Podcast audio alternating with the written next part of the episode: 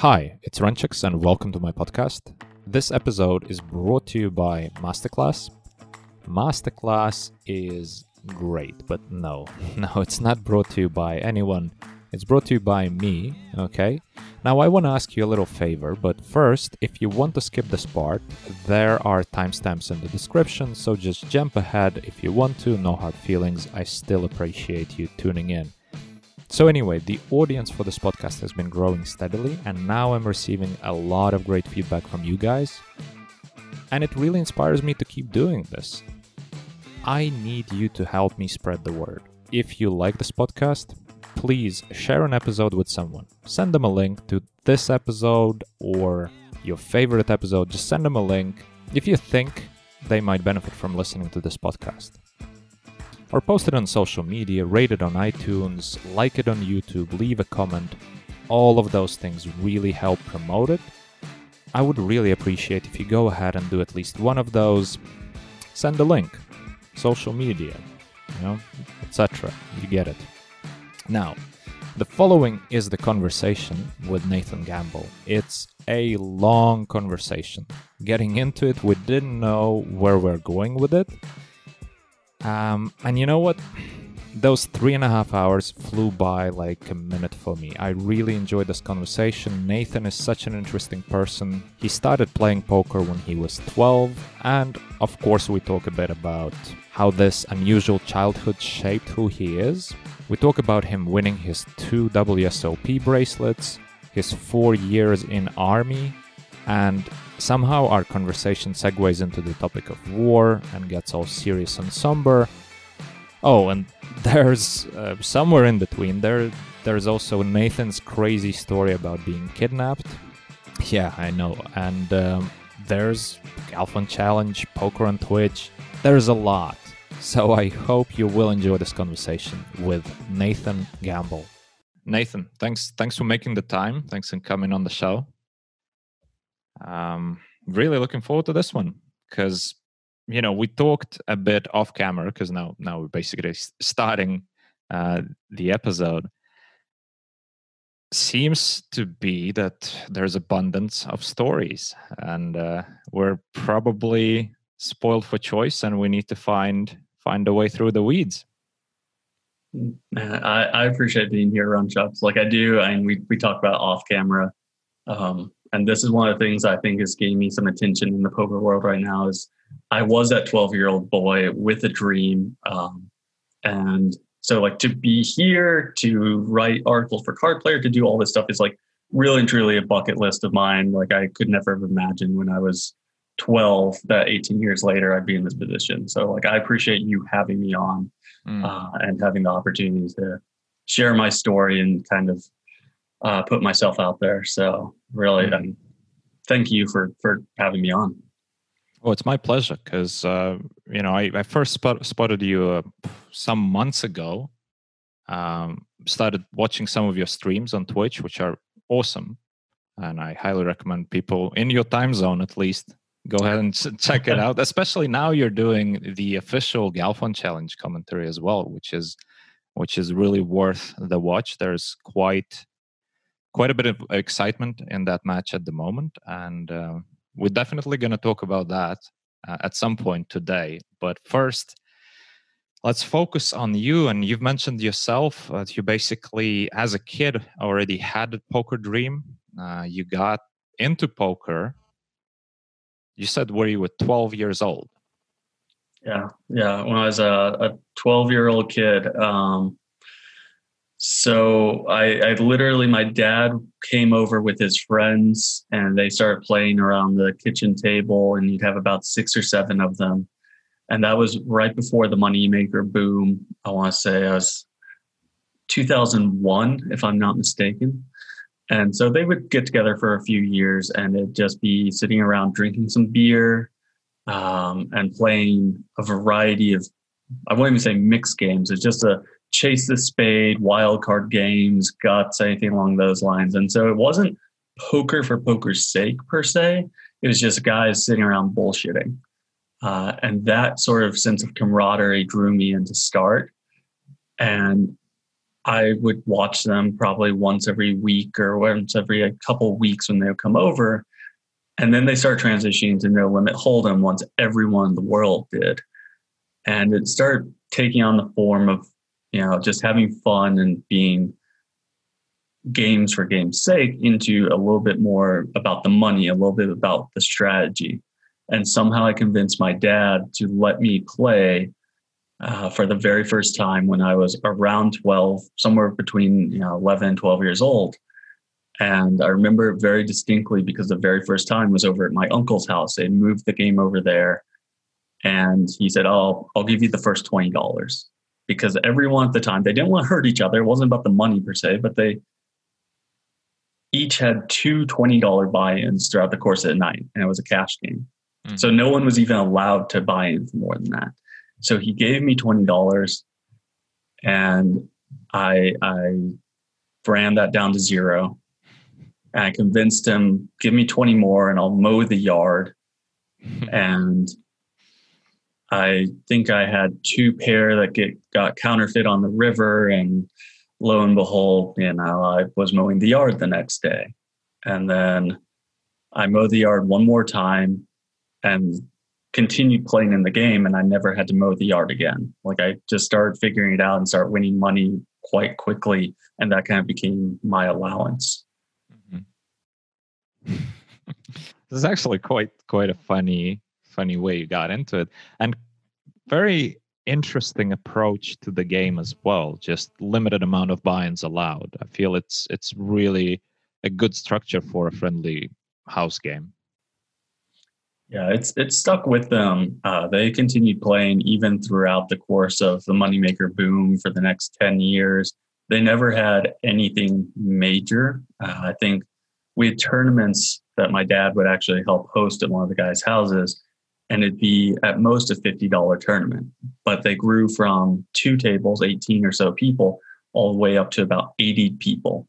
So mm-hmm. there was, I mean, it's significant the amount of people that he you know generate. I helped him run it as a kid. I was playing in them. I won a couple of them, but never excelled in the buy-in. And I remember we had a high roller tournament, I believe twice, and that generated two tables as a two hundred dollar buy-in. And that's the highest I ever went. It never went beyond a twenty or forty dollar cash game. It never went beyond, uh, you know, for the most part, fifty dollar tournament. So it's all just to learn the game for the enjoyment of the game, for the passion, for the camaraderie, and not so much like the money. Mm-hmm. How was it to be a 12 year old at the table there? I think it gives you some swagger. I mean, I don't remember being intimidated. There'd be some some comments once in a while like, "Oh, the, the kid's winning again. This fucking kid. Who who brought the kid in here?" But on the whole, for for some reason, I don't know why. I legitimately have no idea why. I was accepted. And I don't know why. I don't know if I handled myself more maturely. I don't know if I did something to earn their respect, but for some reason I was I earned my seat at the table and they accepted me as just part of the the crew that was playing. Hmm. Which is so weird. yeah. Interesting. What what do you think? Because at that age, this is an unusual experience to be with adults when they're not trying to be adults around a small kid well i mean small kid all right 12 12 year old teenager they're not trying to be all daddy polite they're playing poker so how was that actually? That it must had must have had some formative um, sort of impact on on uh, on you. Yeah i mean I know I, I, had a lot of experiences probably earlier than some people or in a different capacity than some people just by that because I remember probably around 17 or 18 a different game then I walk in and with my dad and the host looks at him and he says oh you want a beer and he says yeah I'll take a beer and he looks at me and says you want a beer I just kind of look at my dad because I'm like, oh, yeah, I'm obviously underage. And he's like, just kind of shrugs, gives me this, like, sure, why not? So I'm like, sure, you know. and obviously some kids are out there partying and some people are out there you know doing everything under sun from 14 15 but it's like it gave you kind of a safe and controlled environment where because i was treated as an adult from a very early age then i start acting as an adult from a very early age and i saw people not as an intimidation factor uh, because they're older than me but i actually i think saw them as more mentors. Mm-hmm. So even to this day, um, I have some very, very good friends of mine. I'm 31. One of my very good friends, Chad Hara, is 51, I believe now. And yeah, he's a very good friend of mine, very close, but I also view him in the mentorship role. But it allows you to kind of transcend the barriers of like friends, adults, mentors, and kind of merge into one. Um, so I think that's that's what I really took away from it. That's what helped me uh, in those formative years to form who I am at this stage of the game. Interesting. And how did it? What kind of impact did it have on your interactions with your peers? I know for a fact that coming in, specifically in high school, I was kind of seen as cocky and I was seen as a little bit of I had an ego. Um, I don't think it was. I was just. I've always been confident. I think that's what it was. Is I was confident, but in a way that rubbed people the wrong way.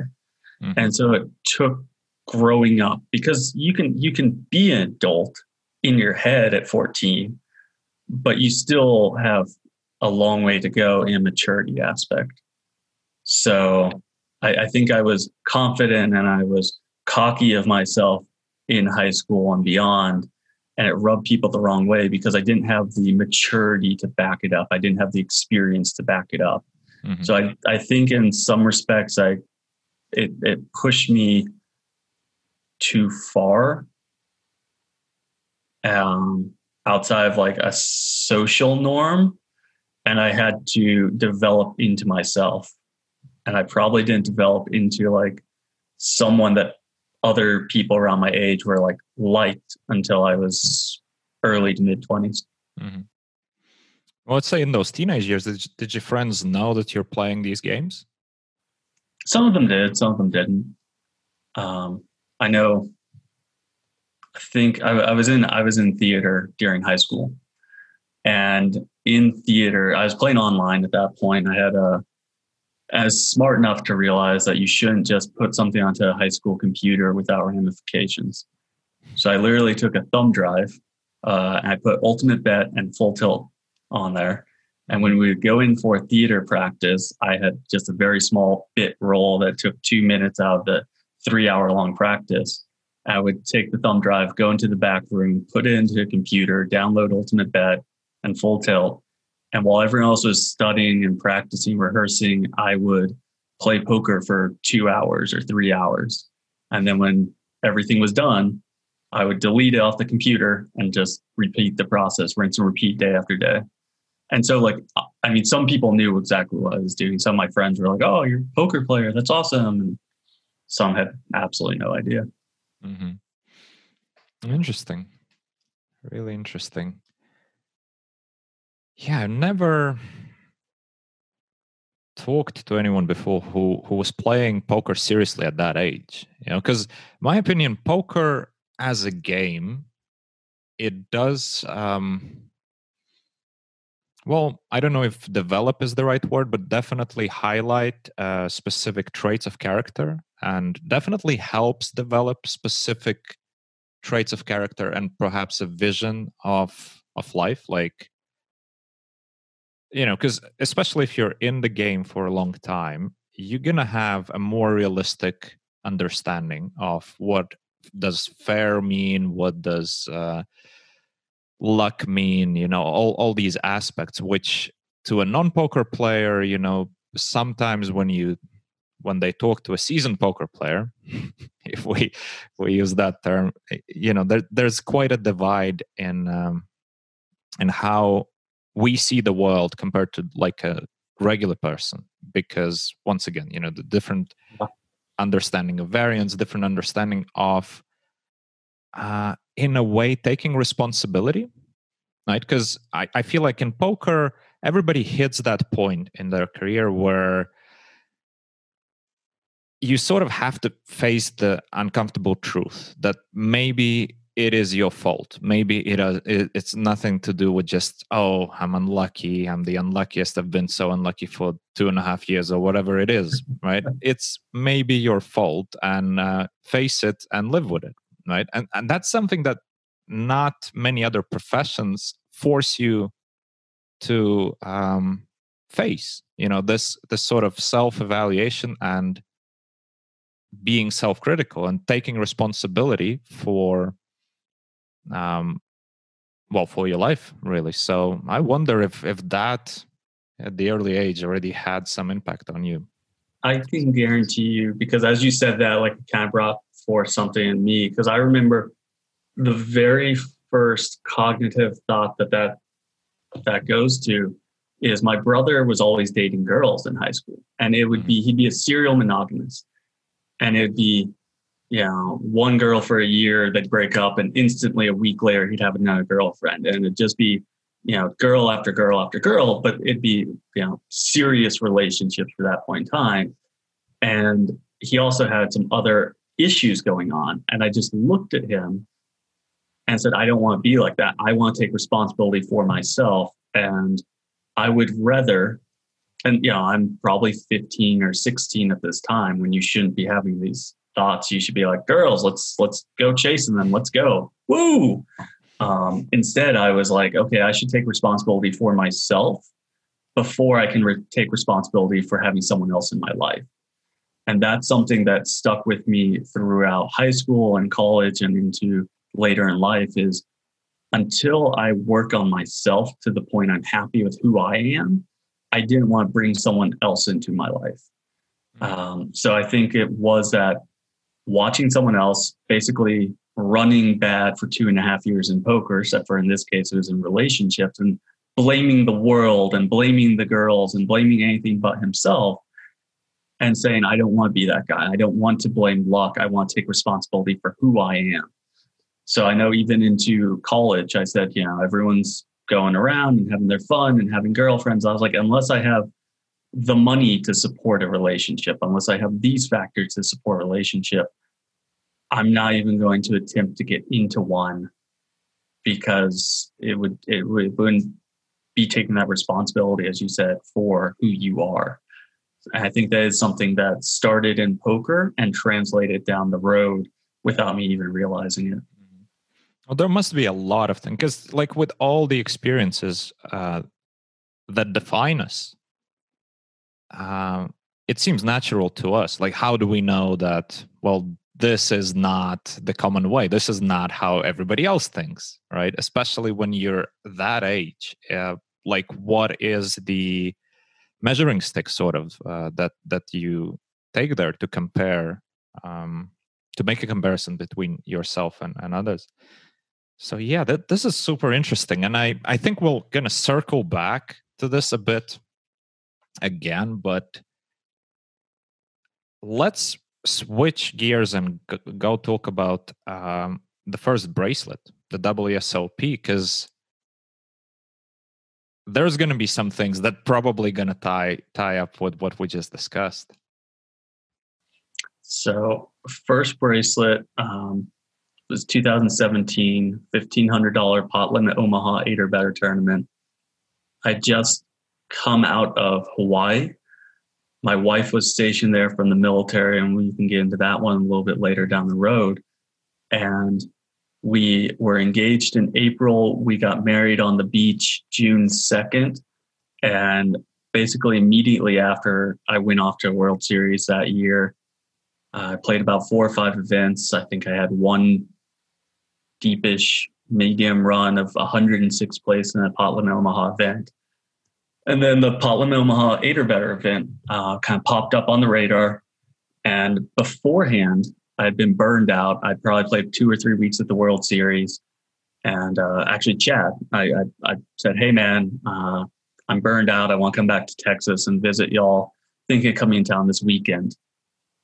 And he said, Oh, I'll be in Houston. I won't be around coming next weekend. And he was kind of the main reason I was going to go back. Like, you know, you can go and visit your parents and family, and but you can only visit them for so long without going insane. So him saying, "Hey, come back next week," I was like, "All right, I'll play this tournament. Why not?" As a PLO eight event, uh, day one, I I don't really remember day one too much, other than the fact that one of my friends said, "Hey, do you want to enter to last longer?" Uh, so I entered into a last longer with, I think it was a pool of 20 or 30 people. I only knew a couple Kalen McNeil, Lee Force, uh, Hamid Hamid um, are the ones that stand out in my mind. And that's really the only thing of day one of any note that I remember. And day two, I was down to around five big blinds. Uh, yeah, I think it was about five big blinds and you're just saying, okay, like I've cashed, I made the money, I'll see what I can do with this and see if I can spin it up. And it was a very weird circumstance that there's everyone limps around me on the button. I have king, king, nine, five. I'm like, all right, let's see if we can make the hand here. And I made like three nines on the flop. And one guy wanted to get all in with a low draw or flush draw or something. And I went from five big blinds to 20 or 25 big blinds just because everyone had limped and it gave me life again. And it said, oh, like, okay, I have potential in this tournament. And I made day two with, or day three with a medium stack. And from that point forward, I hit a one outer when we had, I believe, three tables left. Um, we were, I was getting three quartered in the pot and then I hit the one remain deuce on the river to scoop both sides of the pot. And from that point forward, I could do no wrong. I was just chip leader from three tables, I think all the way through to when I won it.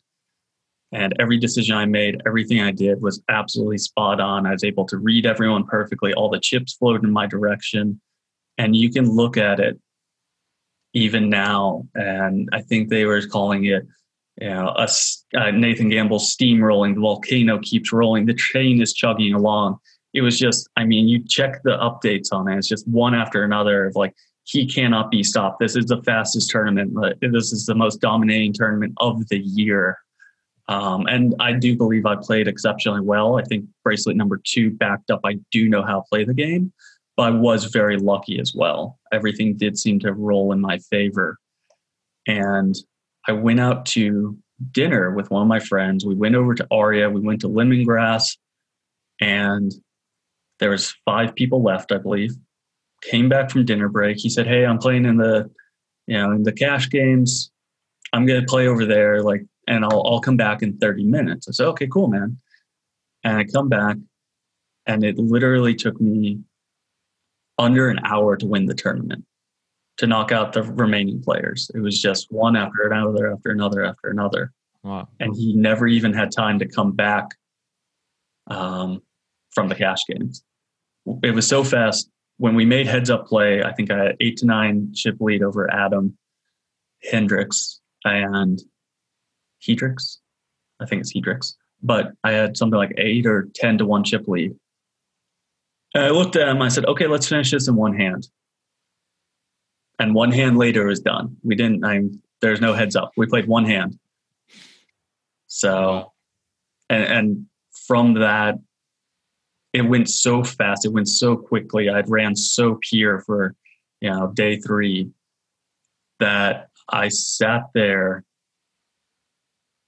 when they passed me the bracelet, when they took the pictures. I was in shock. I was in disbelief. I was in awe. Like it finally happened. It was real but didn't feel real because it was so fast. It's so sudden that I actually went and played 2040 uh, Omaha Eight or better for about three or four hours afterwards just to decompress, just to try to let it absorb.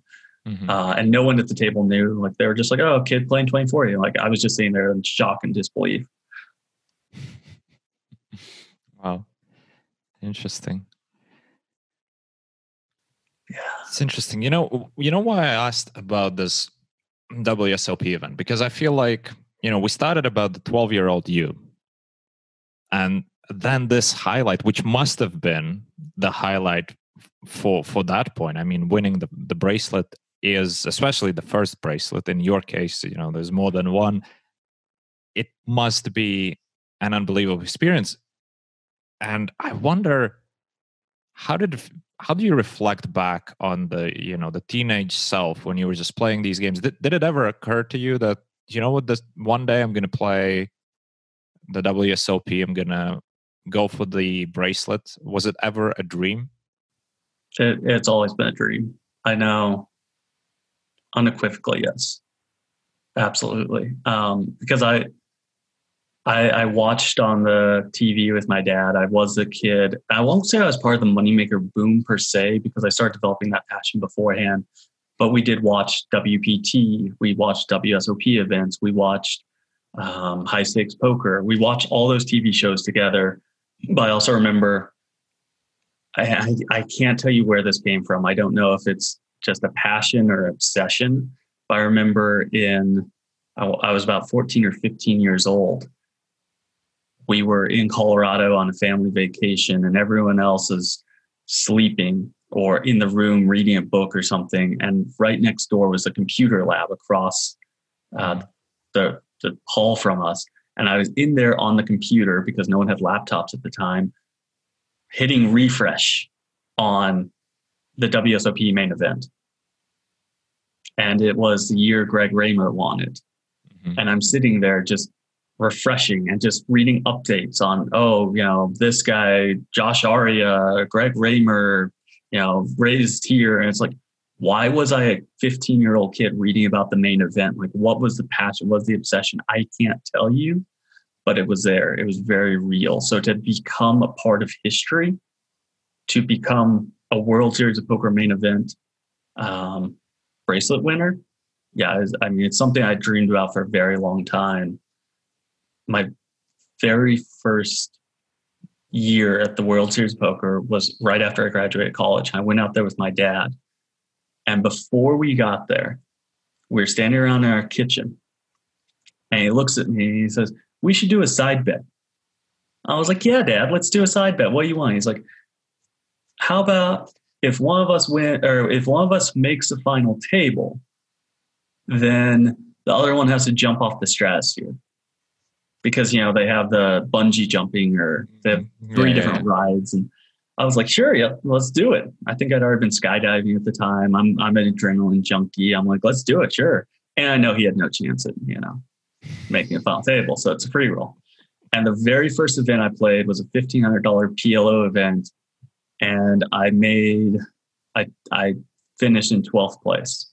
Very first one I ever played, 12th place and he was on the sidelines sweating it out, being like, I kind of want him to like make this and win a bracelet and win a bunch of money. I kind of want him to bust out in like 10th place.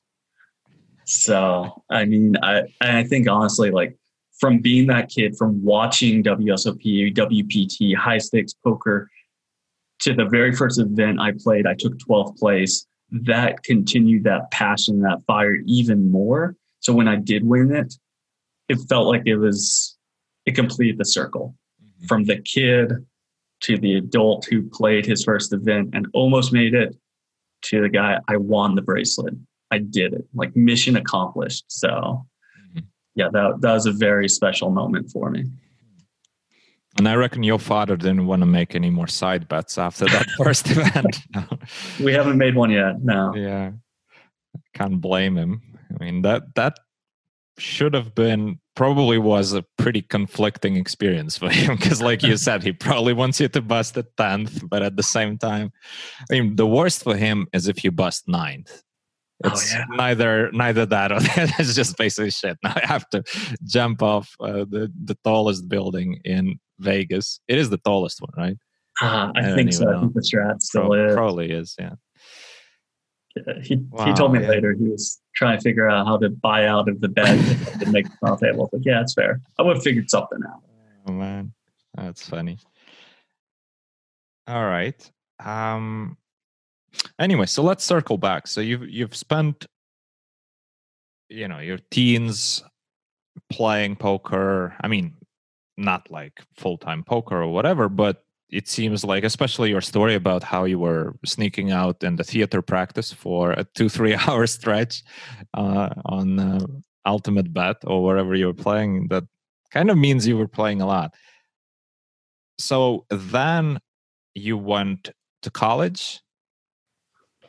Yeah, I went to uh, college in Colorado, in Denver, Colorado, a small little as a private school, but I was on mostly scholarship for that one. And it was half a business school, half a culinary school. It's called Johnson Wales University. Mm-hmm. I was uh, I went for international business.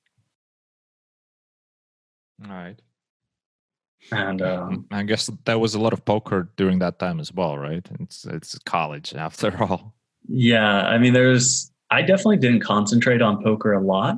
Mm-hmm. Um, there's because it was your first experience into the world and it was you know parties and girls and and you know some school mixed in there but as well as uh, some snowboarding as well. And so um, I, I was definitely not doing so well with online poker. I think that's when online poker started changing a little bit and evolving. So it's more of a serious endeavor. And obviously when you're out there chasing girls and drinking and snowboarding it's not your main focus and you i wasn't putting the time and effort necessary.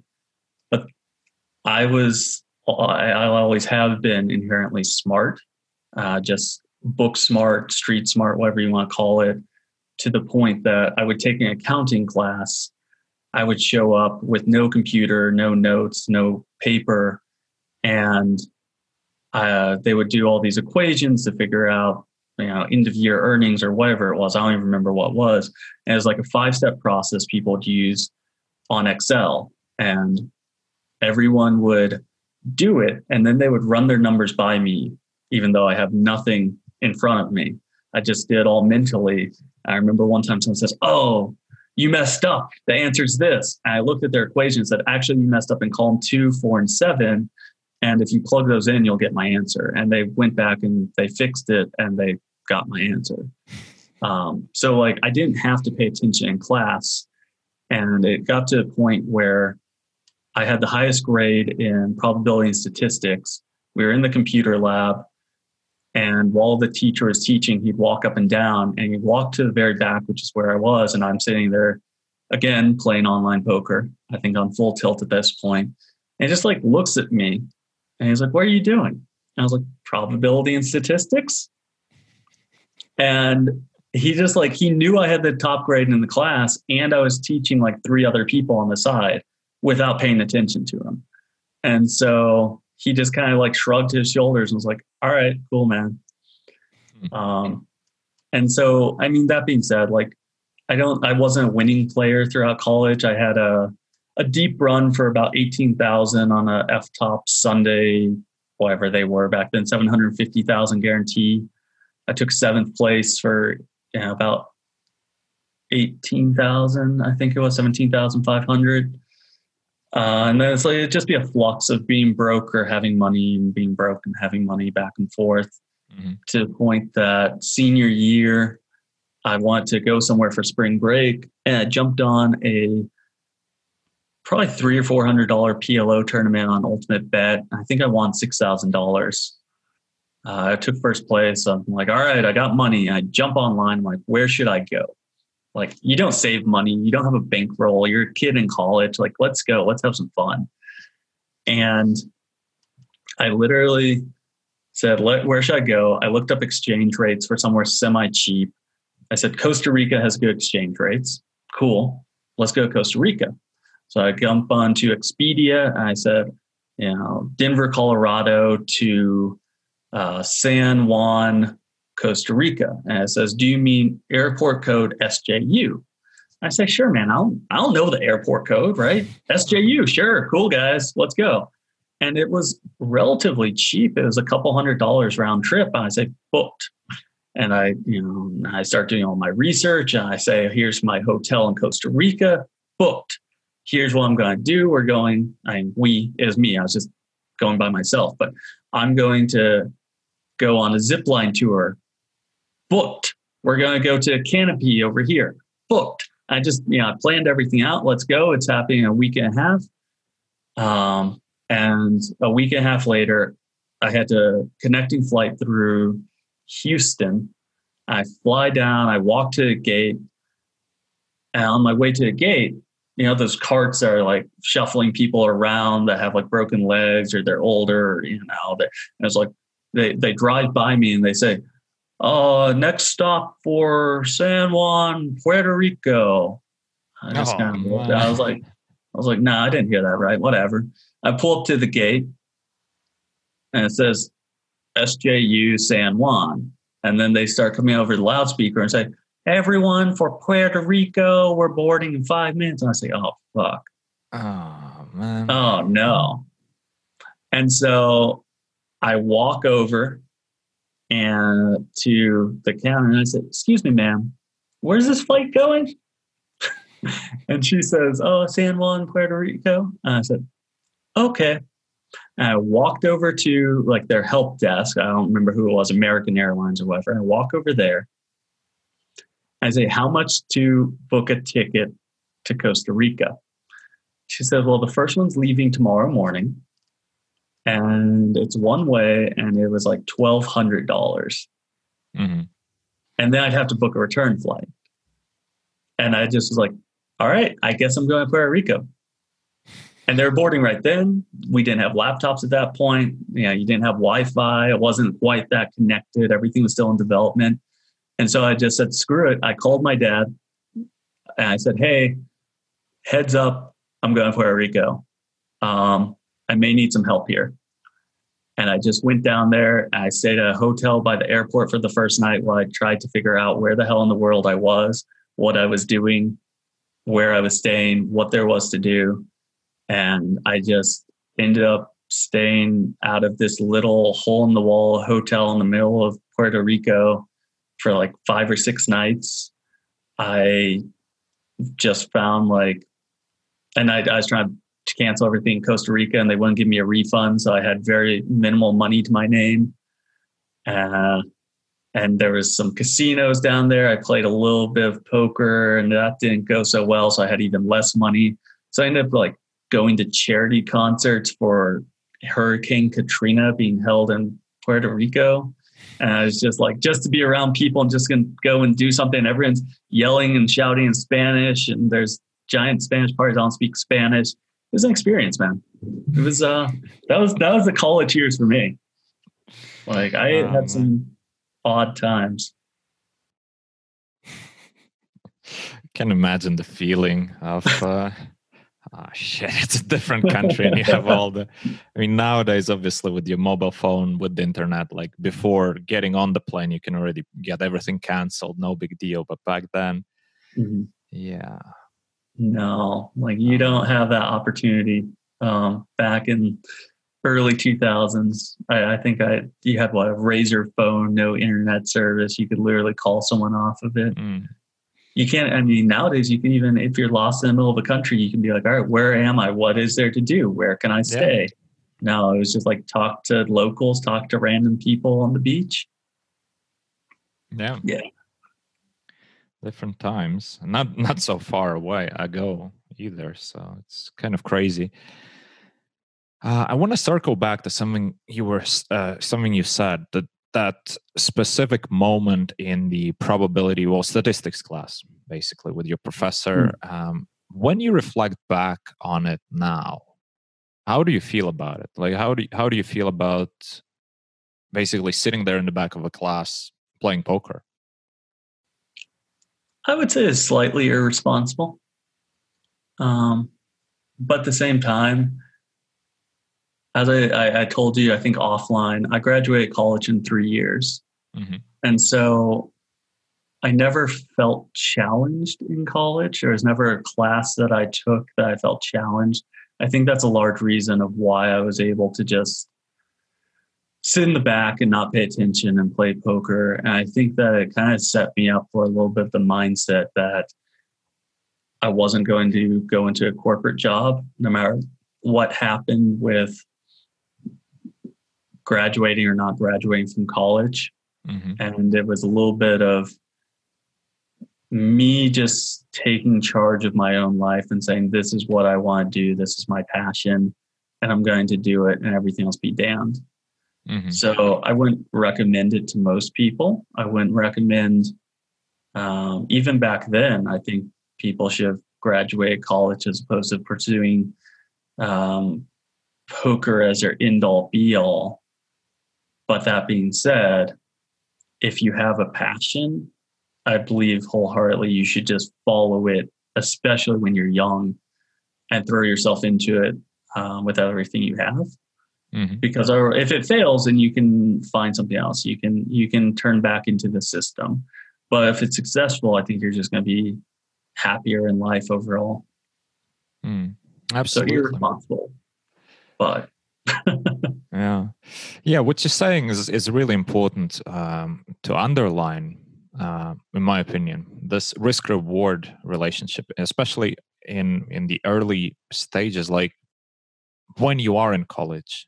Like, what's the downside? Like you said, if you fail, well, you just you know you still go and get a job like everybody else, right? What's the big deal?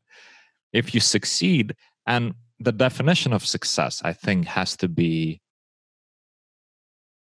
more specific probably to each individual because for some success in poker would mean well i i won x amount of money. I won a bracelet. I won this. I, I won something. For other people it, i gained uh, a fuller life basically because I, I pursued something that really gives me joy on a daily basis. I i, I like it and it taught taught me something about myself right? Because i i feel like poker as a career. And to be honest many other careers as well. Poker is not unique in that sense, but the experience of going through it molds you in in some some ways. And sometimes for the better sometimes for the worse. And um, you know very often it, it, it leads you on a journey where some people don't come out on top right? In in a sense of you know, i've seen a lot of people uh, burnout while trying to per- pursue poker as, as a career. Uh, I've seen a lot of people um, sort of deteriorate in a sense of you know just going more and more irresponsible in a sense right because because like for example the behavior of taking things for granted and just well you know i'm just going to play it while i'm um in the college. And mind you i think that is something that everybody did. Everybody did at some point. It doesn't have to be college but everybody did it at some point just switching off from whatever you're supposed to be doing and either thinking about poker or actually playing poker. You know we we all been there especially in the early stages of our careers. And i think that's really bad right? Because there's no point in playing in a sort of environment that it's not a job. You're just not really present for poker, and you're not present to whatever you're supposed to be doing. So you're not neither there nor there. So what are you doing, right? And that's that's a slippery slope because you know, obviously with other careers you can't be well with many careers you can be doing like traders are doing the same thing you know i've, I've uh, in university some of my friends who were traders well they're the same thing with a laptop they're just you know probabilities and, and statistics or whatever that their excuse is. Yeah, interesting. Anyway, so after college, you went to military. I wonder why did you always want to go into military? What what was the so what was the reason for you to go into the army? I think I still question that personally. Uh, I know some underlying factors. I know growing up, I was in the Boy Scouts of America. I was an Eagle Scout. Like I did have kind of that sense of passion for the country and for a pursuit of a greater purpose, if you will. My grandfather served in World War II. Uh, I remember one time I went aboard the USS Lexington as part of a scout trip, and they did a flag retirement ceremony on top of it, and it's very moving experience, but I didn't overwhelmingly have this like, oh, I need to go into the military for that. Um, and then part of it was partly practical, if you will, because once I graduated college. Uh, I went to World Series of Poker. I had that 12th place finish I was talking about. I made $16,511, which somehow I still remember the exact figure to this day. uh, and that was the only money I had coming out of college. And then I played poker for about a year and a half, two years. And it went well enough to support me in a very base level lifestyle, but nothing beyond that. And money was starting to run dry. And I didn't know what to do with a degree at that stage. So part of it was very practical of let me try a career I think I'd be good at. I have a little bit of patrioticness in me and I need some money. Like you tie it all together and you say, I'm a smart guy. I have a degree. I can go be an officer. I can have a little bit of a cushier lifestyle in the army than most of the people. I wasn't joining because I had nothing else, but in some in some respects, I think it's just because it was a little bit on the the easy way out. Mm-hmm. Um, when you combine it with the other factors, and it, it sounds kind of funny when you say military is an easy way out in some respects, because I went through. Oh God, um, I went through basic training, April 15th until uh, middle of July. And then from July till September 19th, I did basic officer leadership course. And both of those were held at Fort Benning, Georgia, which is about the most hellacious place on earth you can be stuck during summertime. It's reaches about 95 to 100 degrees, but the humidity just hits you like a brick. It, you're sweating day in, day out. When you're trapped in the barracks and basic training, you're surrounded by, uh, I believe there's about 3,600 individuals within your barracks alone, or maybe it's 56. I think it's in the 50s. And you never have a moment by yourself. You literally you you breathe together you eat together you drink together you sleep together you you brush your teeth you wash your clothes you piss together you shower together it doesn't matter everything is together so come from coming from a very individualistic lifestyle within uh, within poker where it's all about yourself it's all about your own survival to going into the military lifestyle specifically basic training where you're surrounded by 50 some odd other people day in and day out mm-hmm. is a very large change of pace for me. Um, and I definitely do wonder sometimes, like, what was it that drove me to decide to try that? Mm-hmm. But a lot of it does delve into what you talked about a couple minutes ago of risk versus reward. What am I risking versus what's the upside? I'm not really risking a lot. I mean, yes, I could go off to war, I can get killed. Okay, that's like a minute possibility. But to me is more let me try something. Try anything. I'll try anything. I'll go skydiving. I'll go bungee jumping. I'll join the military, whatever it is. Let me try it. And if it doesn't pan out, if it's not successful, if I don't enjoy it, it's a limited time investment. The reward, the potential upside, though, is exponential. If you enjoy something, you can have that for the rest of your life if I enjoy it, I take it with me. It changes me, it shapes me, it's formative. And it can definitely put my life in a different direction. So I think it is just being open to new experiences, to change, and not being afraid to try something, no matter how absolutely ridiculous it sounds, is what led me to actually say, not only am I willing to try it, but going ahead and just signing my name to it. Mm-hmm. What do you think were the biggest? What, what was the biggest impact on your life from the military career? I remember I, I had experiences and changes throughout the entire course of the career. One of the ones that sticks out to me at the very onset, we were in Dallas Fort Worth at the airport shipping to Fort Benning. They put me in charge of six other guys because I was the one that's supposed to be an officer and supposed to be more level headed in charge. We're at the airport, April 15th, 2000, 15, if I remember correct, or sorry, 13, April 15th, 2013. And if you look that day up in time, that happens to be the day of the Boston uh, Marathon bombing. We're at the airport, and every TV in there is talking about how this terrorist event just happened. People's legs were blown off. There's explosions going on all over the city of Boston. No one knows what's going on. No one knows how many casualties there were, how many people are dead, how many people are wounded. They don't, there's no information. And that's why I boarded the airplane going into the military.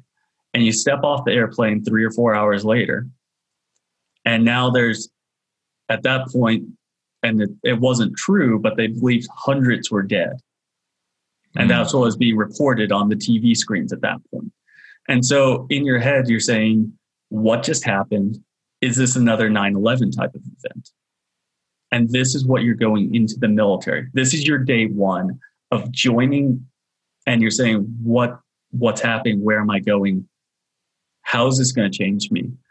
And so that was a very abrupt change for me going into it that sticks with me to this day. And I think really what I took away is just how seemingly random life can be and how much it can affect you without you ever realizing it. How mm. everything that happens can change in a blink of an eye. And I think we've realized that in 2020 as well. Like everything you took for granted, you know, the, the drink of water, the talking to people, the going out in public, it can change just like that. Snap of a finger, blink of an eye. And so, how you have to take control of your own life, how you have to be the master of your own destiny. Because while the world will change around you, while events will shape you, it's how you react to it and how you decide to interact with it that's going to change your future. So for me, it wasn't necessarily the military within that respect. It was kind of the culmination of events mm-hmm. that led me to understanding that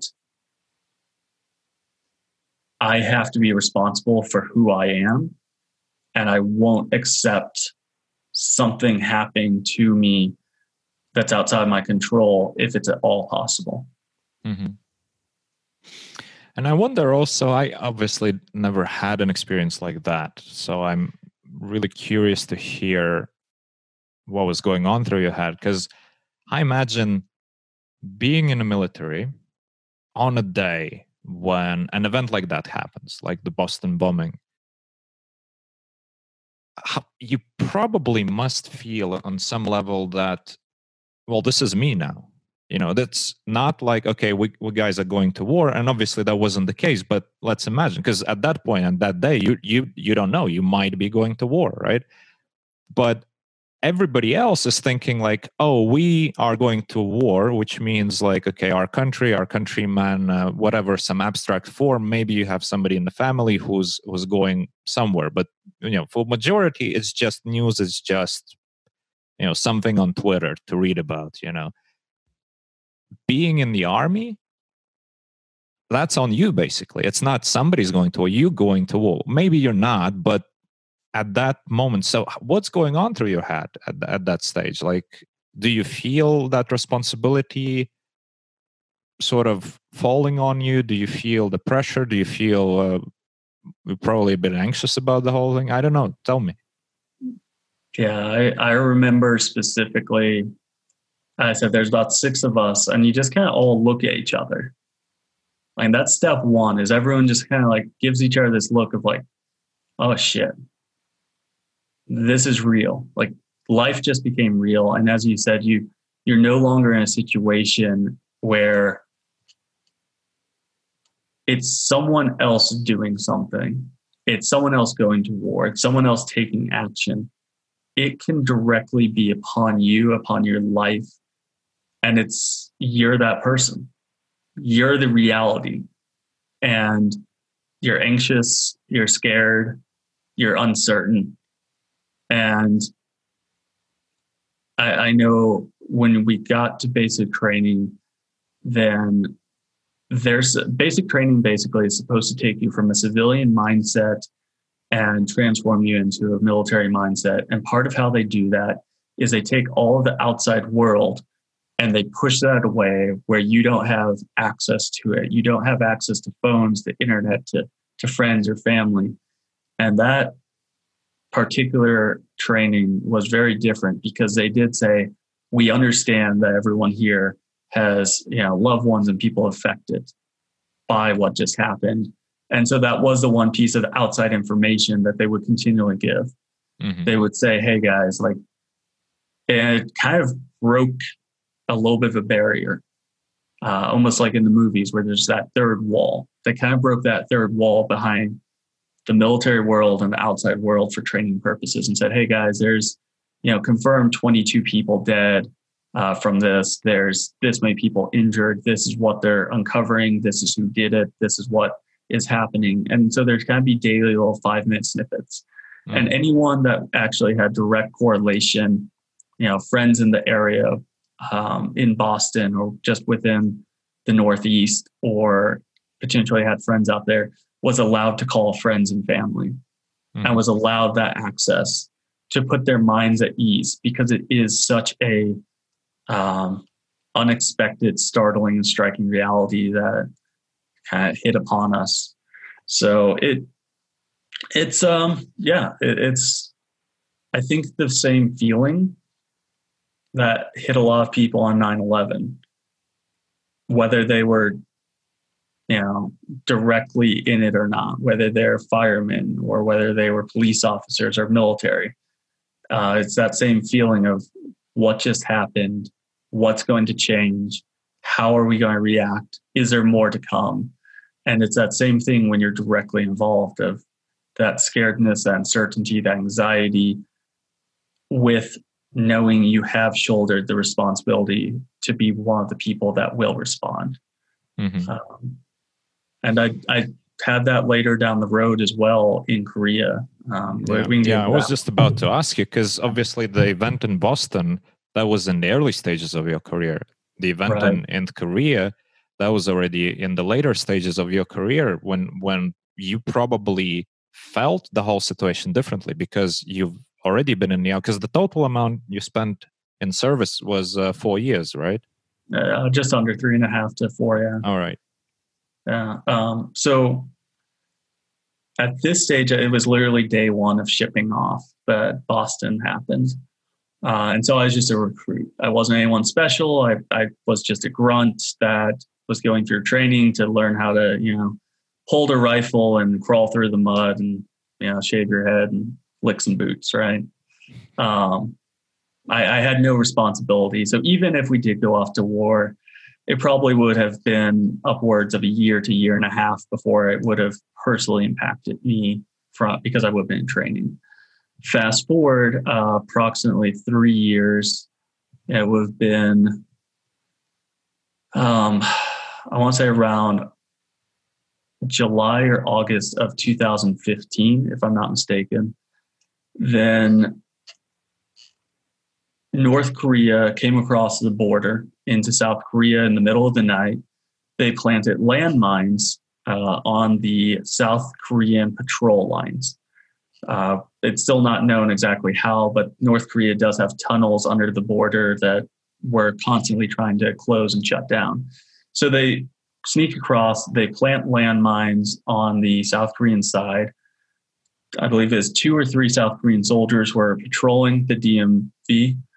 Um, and they stepped on a landmine and all of them survived, but there are several legs that were blown off. Uh, so limbs went flying. They, you know, they obviously had tried to kill them. And it's just North Korea being North Korea and continually trying to do provocation. Uh, South Korea responded uh, with giant speakers that they had previously taken down, and they have these giant speakers are set up blasting propaganda into North Korea, talking about the evil of the regime and how, you know, basically trying to dissuade North Koreans to defect. So that was their first step of trying to retaliate against this as they figured out if there's more they should do. In turn, North Korea fired, I believe it was three rockets uh, at the speakers, trying to shoot them down. South Korea has standing policy because of an incident that happened several years earlier where North Korea had fired upon one of their islands, Waipio Island, um, that for every rocket that North Korea fired at South Korea entity, in this case the speakers, um, they responded with, I believe, I could be wrong on the number, but something like 27 in kind. So North Korea had sent over three rockets. South Korea sent back three for every one, so 81 uh, rockets at North Korea. I don't remember specifically if they're targeting military targets, if they were targeting, um, I, I, don't remember what they were targeting. Mm-hmm. Um, and so we, and then North Korea put their military on full, uh, full alert.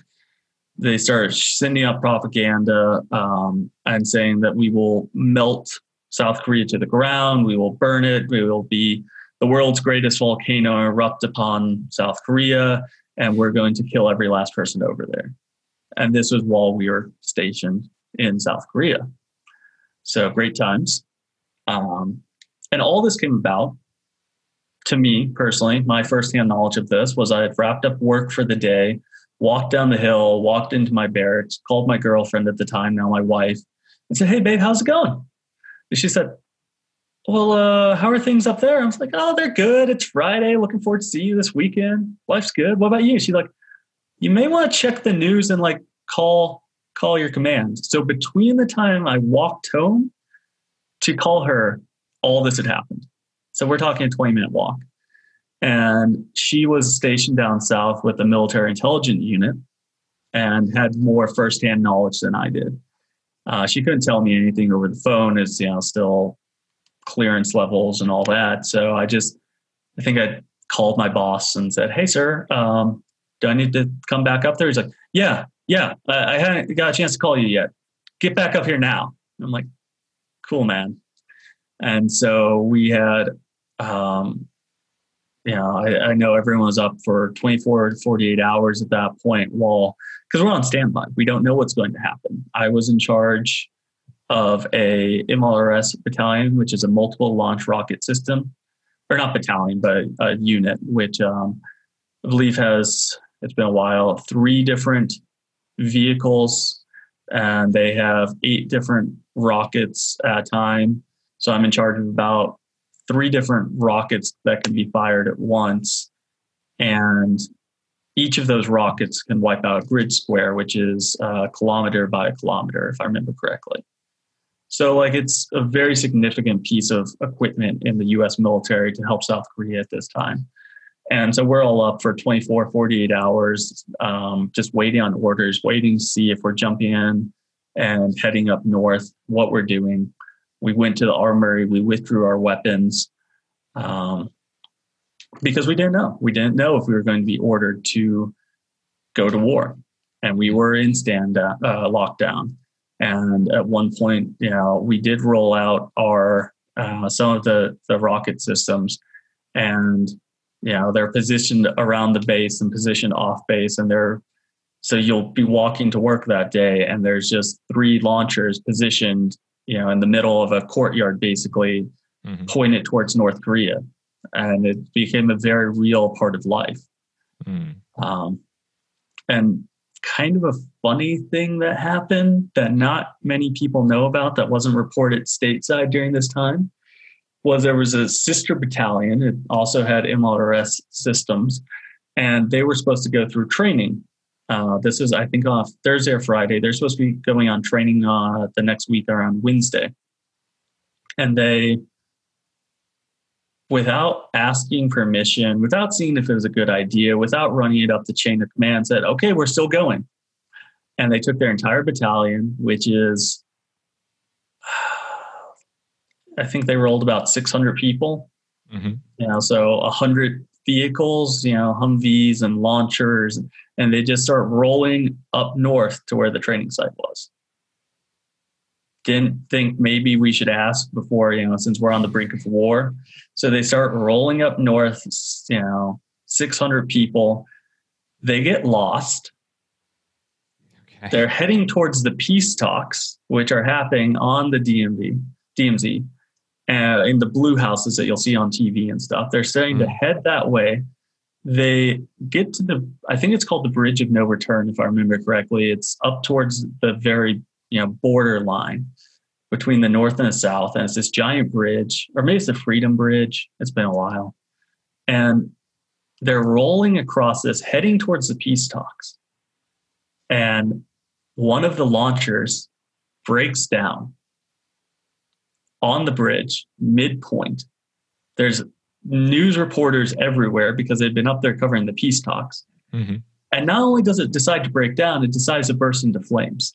Oh. So you just have this launcher that's slowly coming to a halt, but still just rolling forward on fire. As and there's there's systems built in. There's a they're called halon extinguishers. They're like giant fire extinguishers, and they're trying to put them out with that, and it's supposed to you know wipe everything out, and they're malfunctioning. So you just have this launcher system rolling forward on fire, and they had to wait, you know, bail everyone out, get out of there. No one was hurt, but they had to wait for the South Korean fire department to roll up with three fire trucks and just physically put out the launcher. And the news reporters are everywhere and no one knows what's going on. And like that pushed us almost one step further to war because North Korea just sees, you know, hundreds of vehicles rolling towards these peace talks. They don't know what's going on. And uh, so that was kind of a shit show.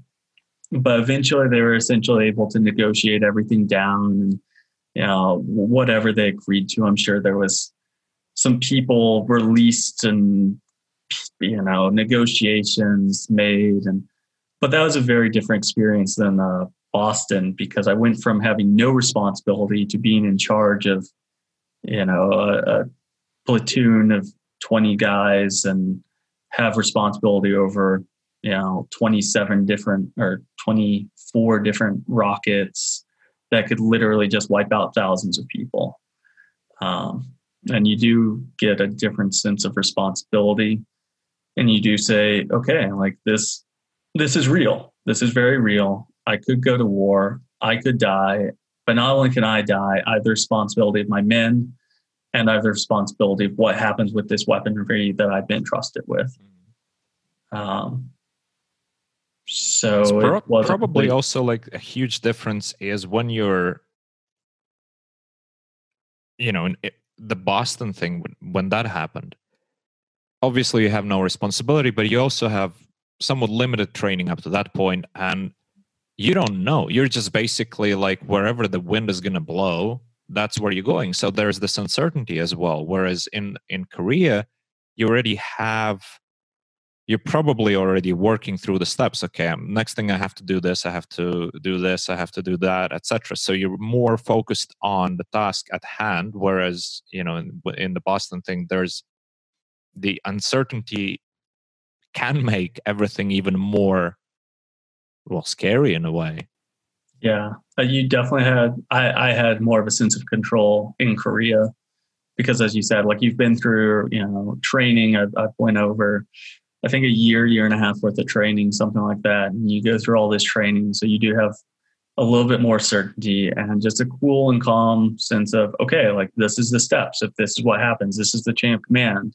This is how it works.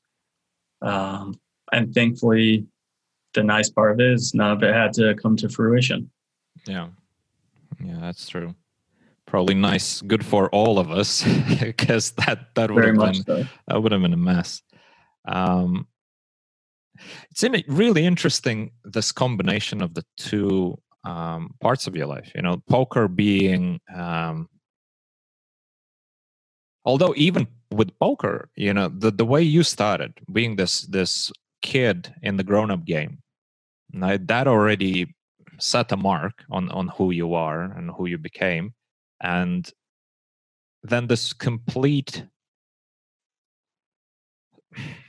I don't know what's the right word. I don't know even what what word am I looking for, but like well in a sense lack of responsibility lack of um, commitment that was evident you know for example you playing in a classroom and then going to something really structured and where you have to be disciplined. You're working, you're you're a cog in this big machine, which is the army.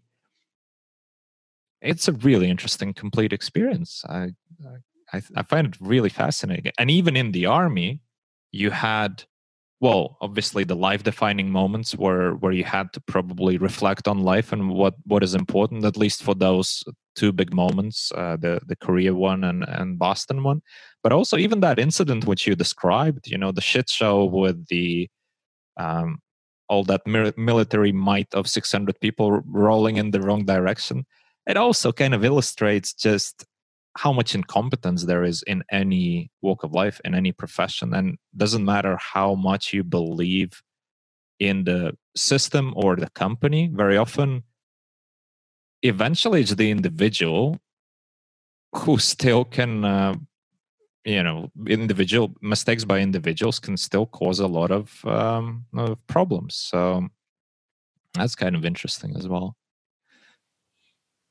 yeah i definitely I think coming from the poker background into the military, I know I personally still struggled with some of that uh, regiment and structure to the point that I'll do something nowadays and my wife looks at me and she says, How were you ever in the military? Like, it doesn't even make sense because I'm just, I've always been more of a free thinker and struggled with having someone have control over me. So, how I ever thought that it'd be a good idea to join the military is I don't, I don't, I don't know how that truly came about.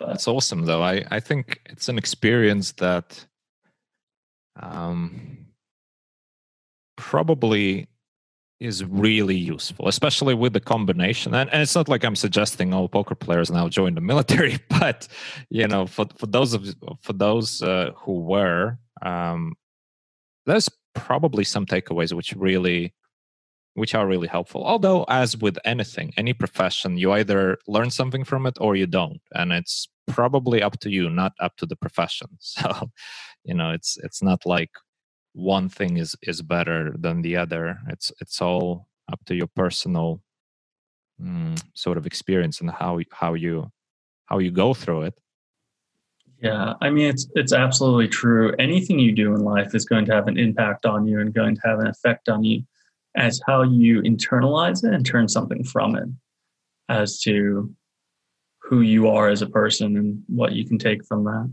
Mm. I was just laughing because my my son uh, decided to peek in the office and make a face.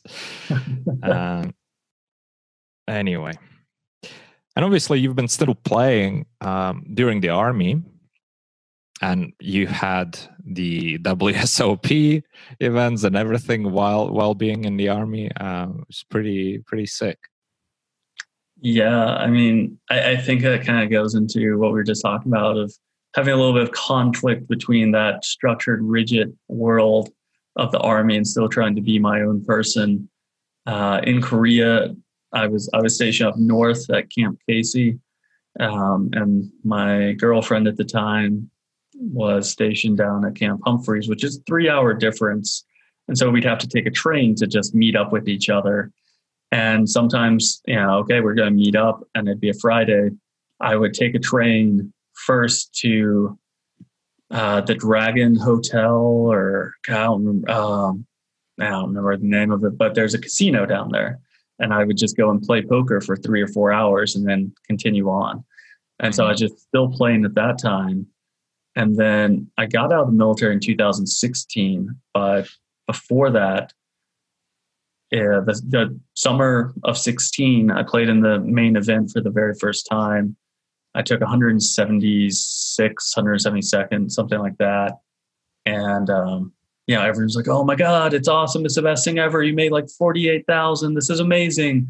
And the reality of life was, I'd been out at this the series for two or three weeks, for seeing that. I played like ten events. I mm-hmm. think I was in the hole for thirty-five thousand. I'd sold the majority of my action, or not the majority, um, but about I think I had sixty percent of myself in the main. Mm-hmm.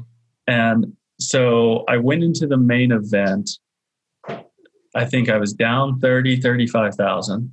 I still remember the very fateful day I entered it because, and this I'm still in the military at this time. You know, this is still very, very, very meaningful money. This is not you know fucking around money. Um, but I sold these pieces, so I told people like, yes, I'm I'm playing this event. It's happening. Like I got you. It was the very last day to enter the main. I was staying, I believe, at the Luxor at that stage of the game because I'd moved around hotel to hotel based off what was cheap or free. I didn't even have ten thousand dollars on me in Vegas. I didn't have ten thousand dollars in my bank account. Um, I had ten thousand like on side account or twenty, whatever. I had enough money, but I had to transfer it to Bank of America so I could use their ATMs because the other one was a military one there you don't have access to ATMs. Mm-hmm.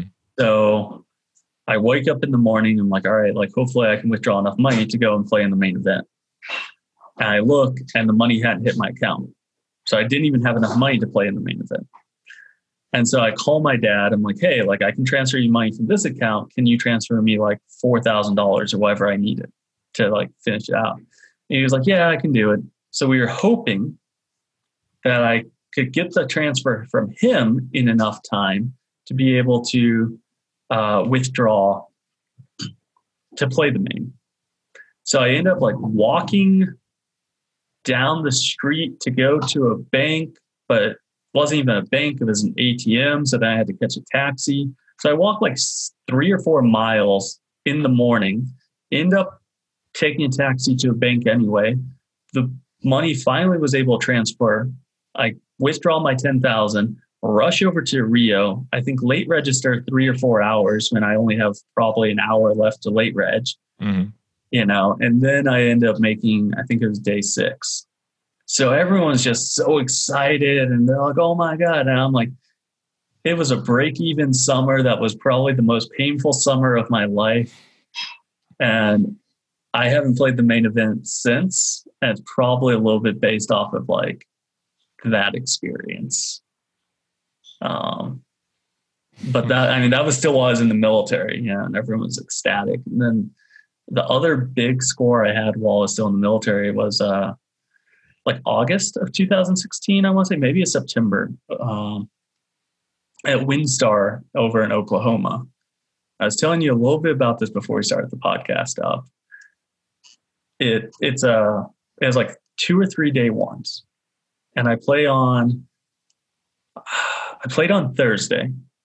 I take taken t- time off from military. I think I had like a four day weekend.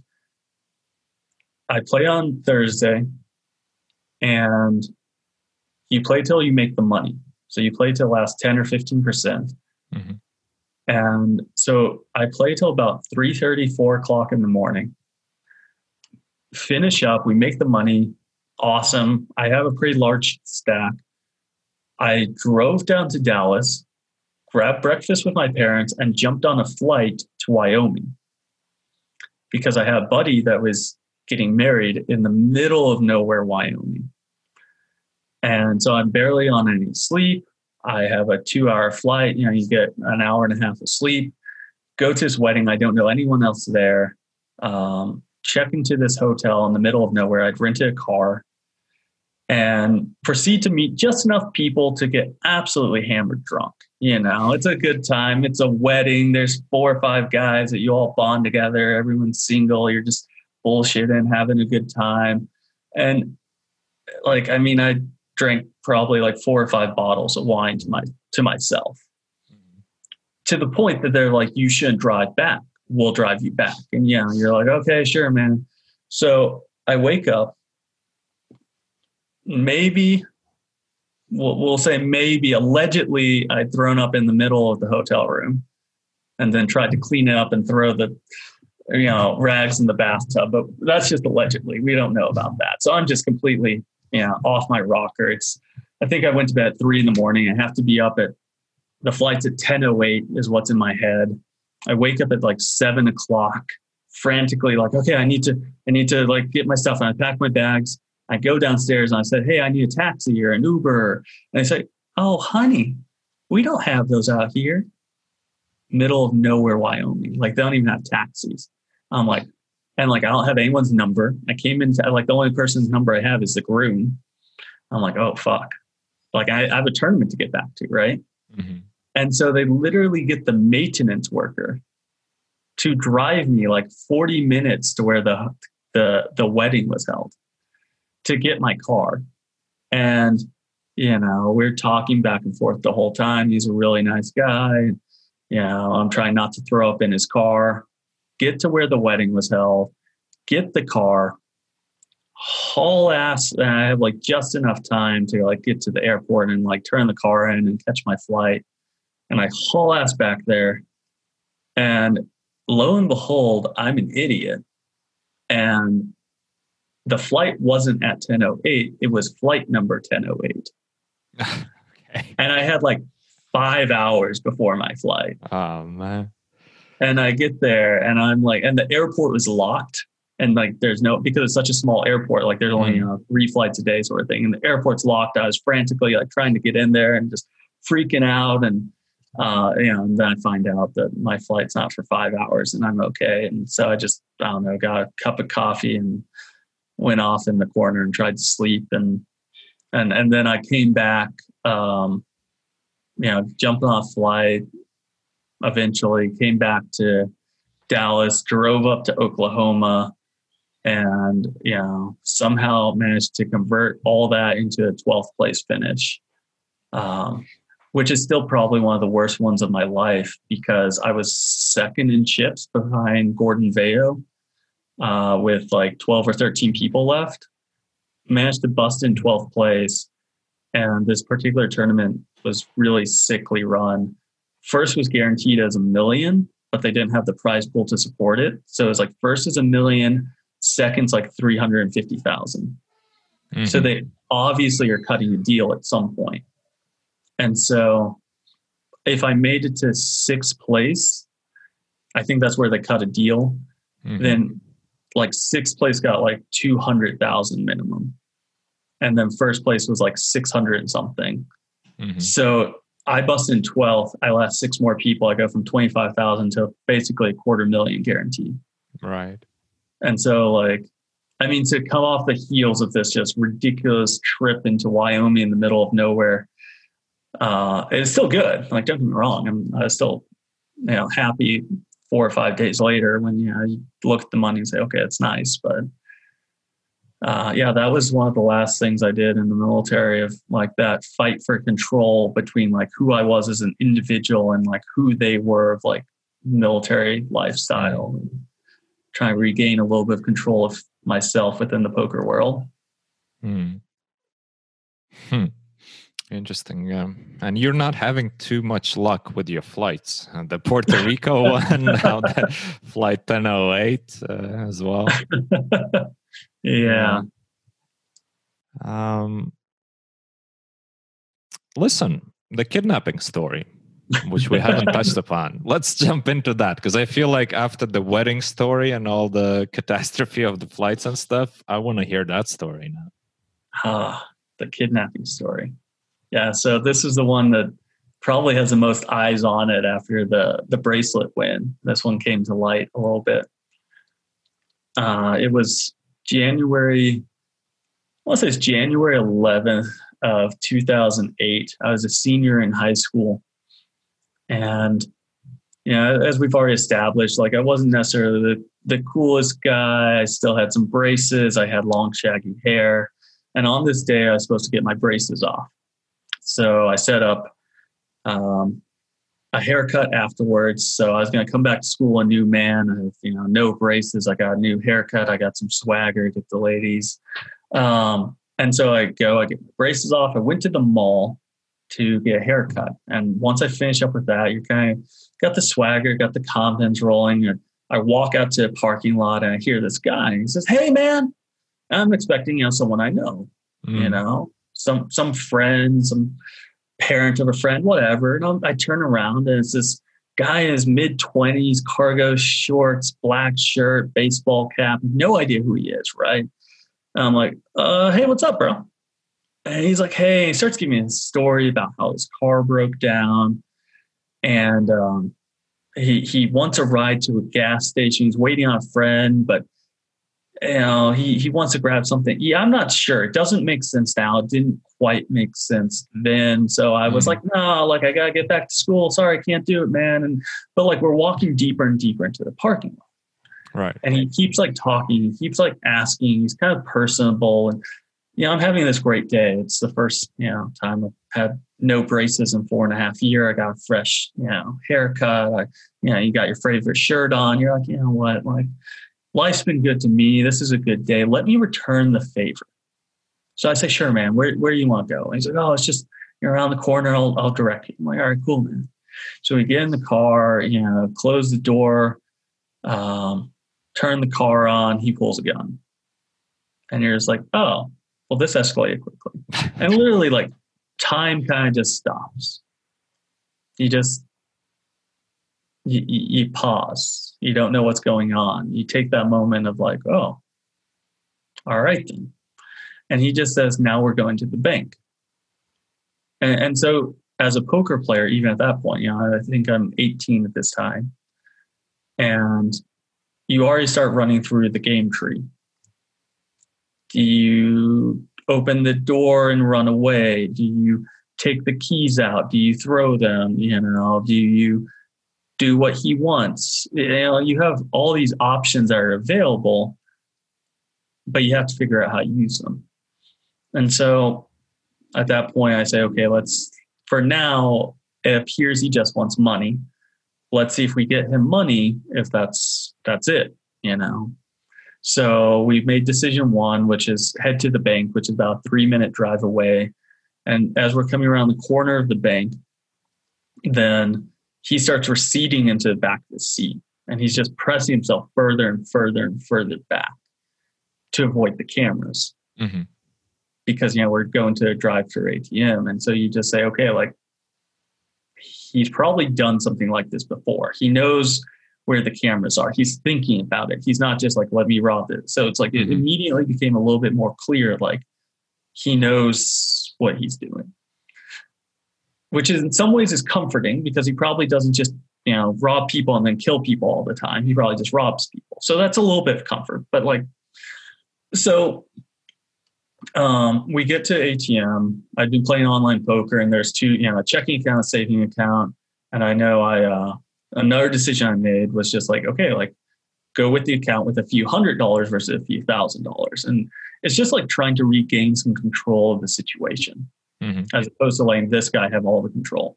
So, you know, I punch in my my my pin code and withdraw a couple hundred dollars and um, pass that over to him, and we roll out. And then he looks at me and says, "All right, now we're going to my hood." I think is how I phrased it. It's been a while, but uh, mm-hmm. and let's get on the highway.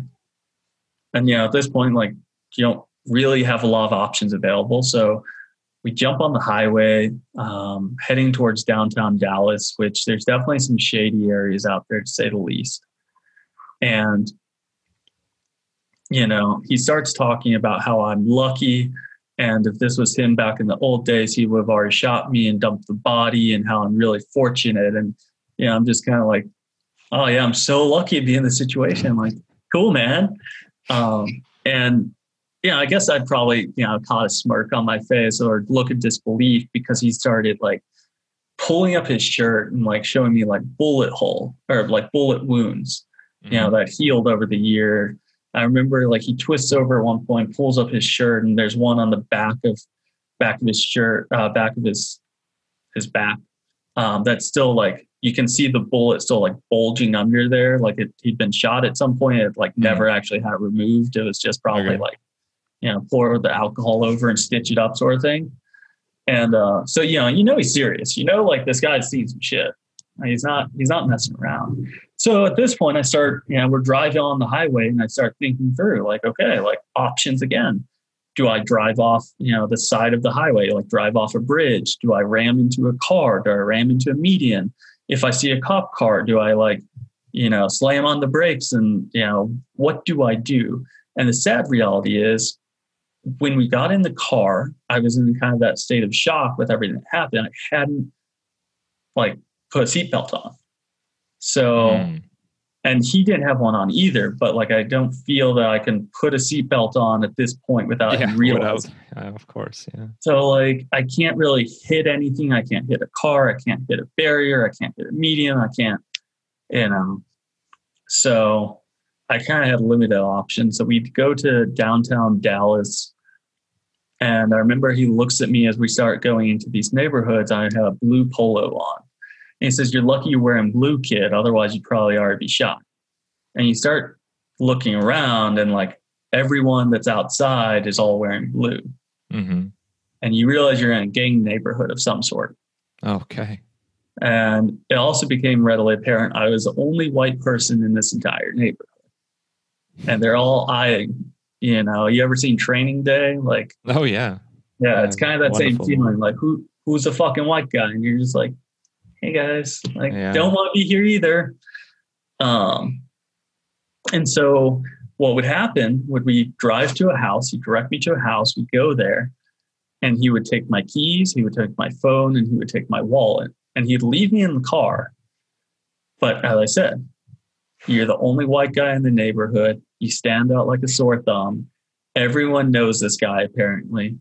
Like, you mm-hmm. can't just kind of like get up and run. You, you can, but I feel like it'd be a very bad idea. So he would go inside the house and like I'm just sitting there and trying to figure out if it's worth it. And he'd come back outside five minutes later and we repeated this process three or four times. And the very last time we get to this cul-de-sac and we're driving in at the end is there's this wood line. It's all trees and behind it is train tracks. And we're driving towards it. And I'm like in my head, I'm like, well, this is a good place to dump a body. Mm. All right, this isn't good. Like this one's different than the rest of the houses. The rest of the houses you just drive up alongside it, okay.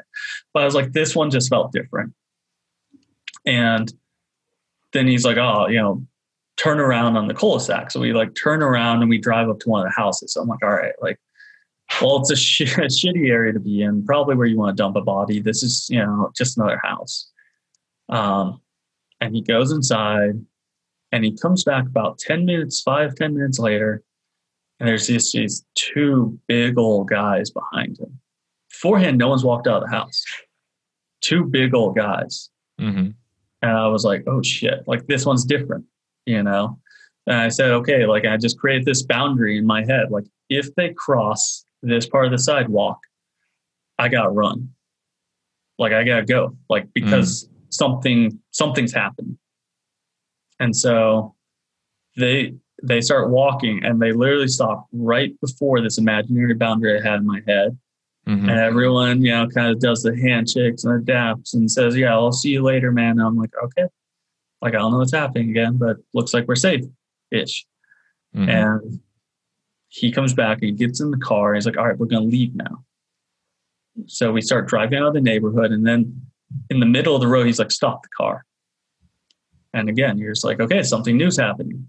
And that's the thing, like every time it's like a new piece of info, a new something's happening. And uh, you just figure it out and you are trying to react to it. And he uh he takes the keys, he gets out and he goes in behind us. And these two guys have been following us in a car. And he goes back to them. And again, like I'm watching the rear view mirror, I'm watching the side mirrors. Is something going to happen? Is anyone else getting out of the car? Is he approaching with, you know, uh, uh, something hidden behind his back? Mhm. Like, and again, it's like if something happens, I have to get out and just run and take my chances. And he ends up, you know, I watched the whole way. He ends up getting in the car, and I don't know what he was doing, but we start driving again, and now he pulls out like a crack pipe.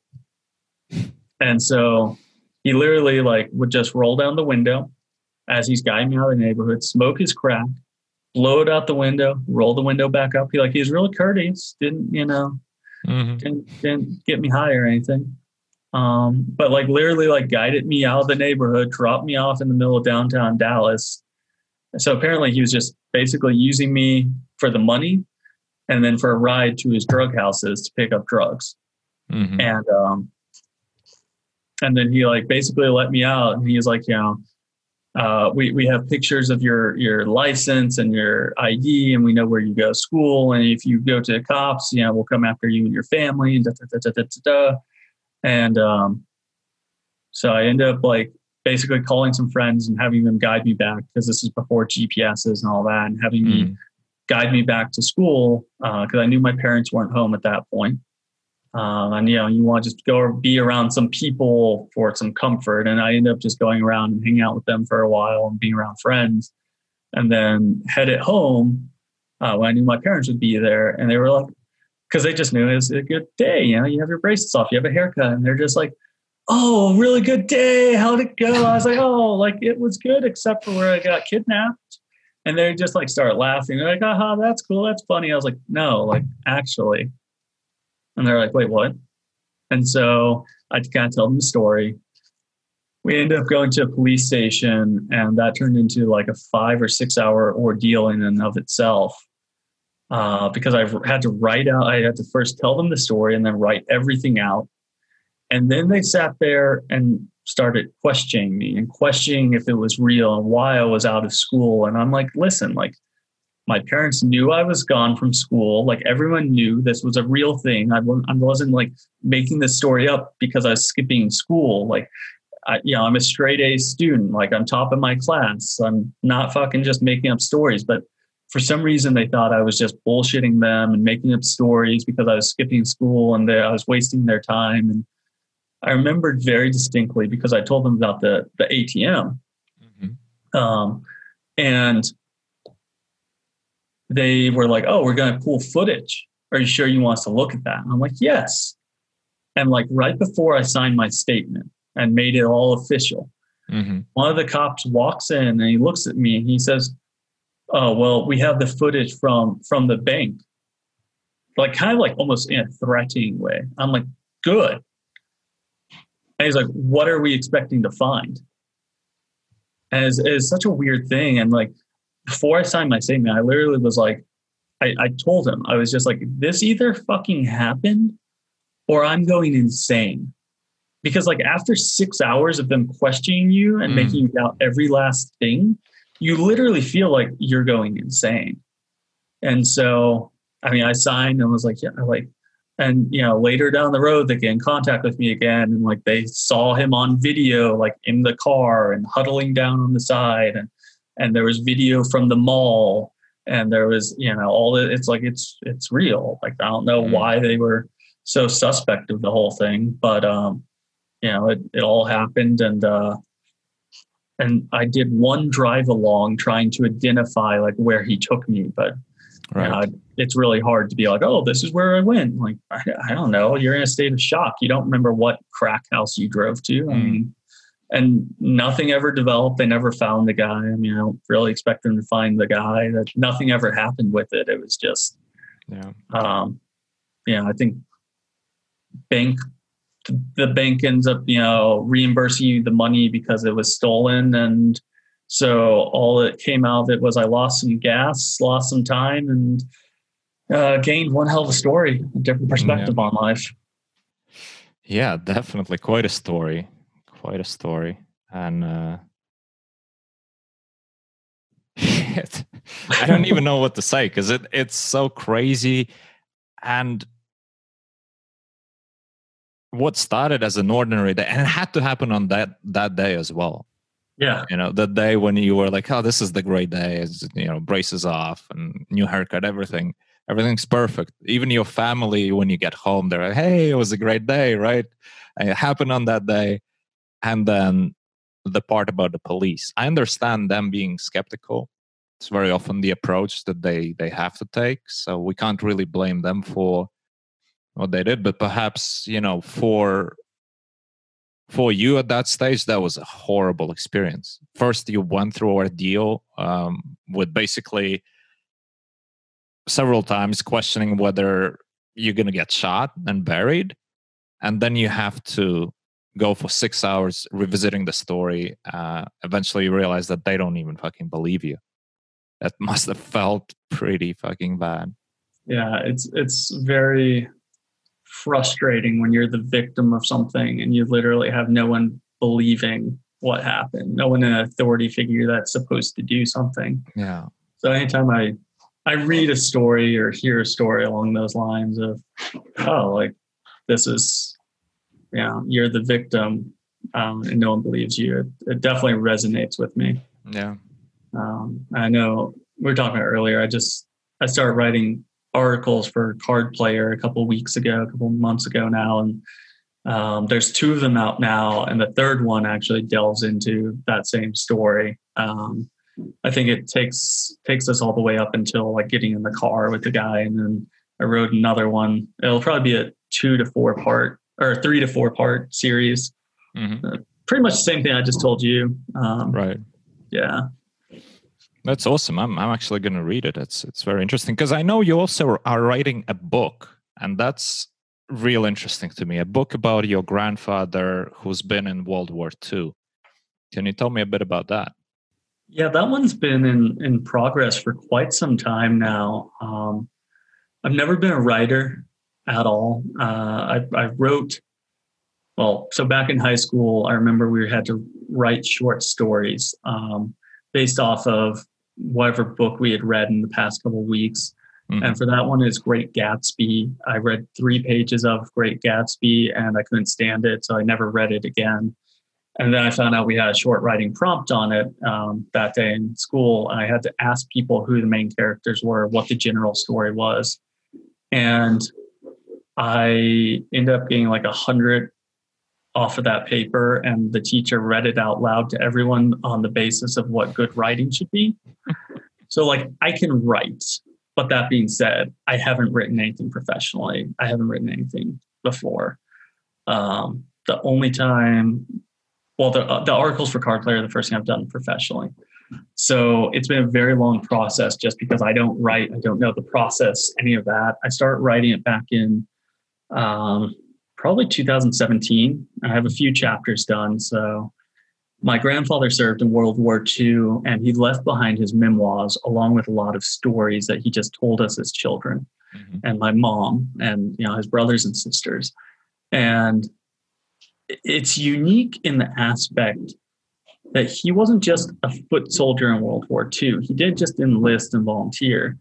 Um, I, I, at this point in time, I don't remember if he enlisted or if he was drafted in, but essentially he volunteered for more classes, and he volunteered to go and be a paratrooper, mm-hmm. and then he volunteered to be a radio man, and then he volunteered to be an explosives expert, and so the paratroopers at that point in time were essentially the predecessors to the special forces, the Green Berets, the Delta forces, all of those that we now mm-hmm. know um, in the US military. And so he was at the forefront of that. And so he would literally be the guy jumping out of the airplane, you know, with the radio on his back and the explosives expert.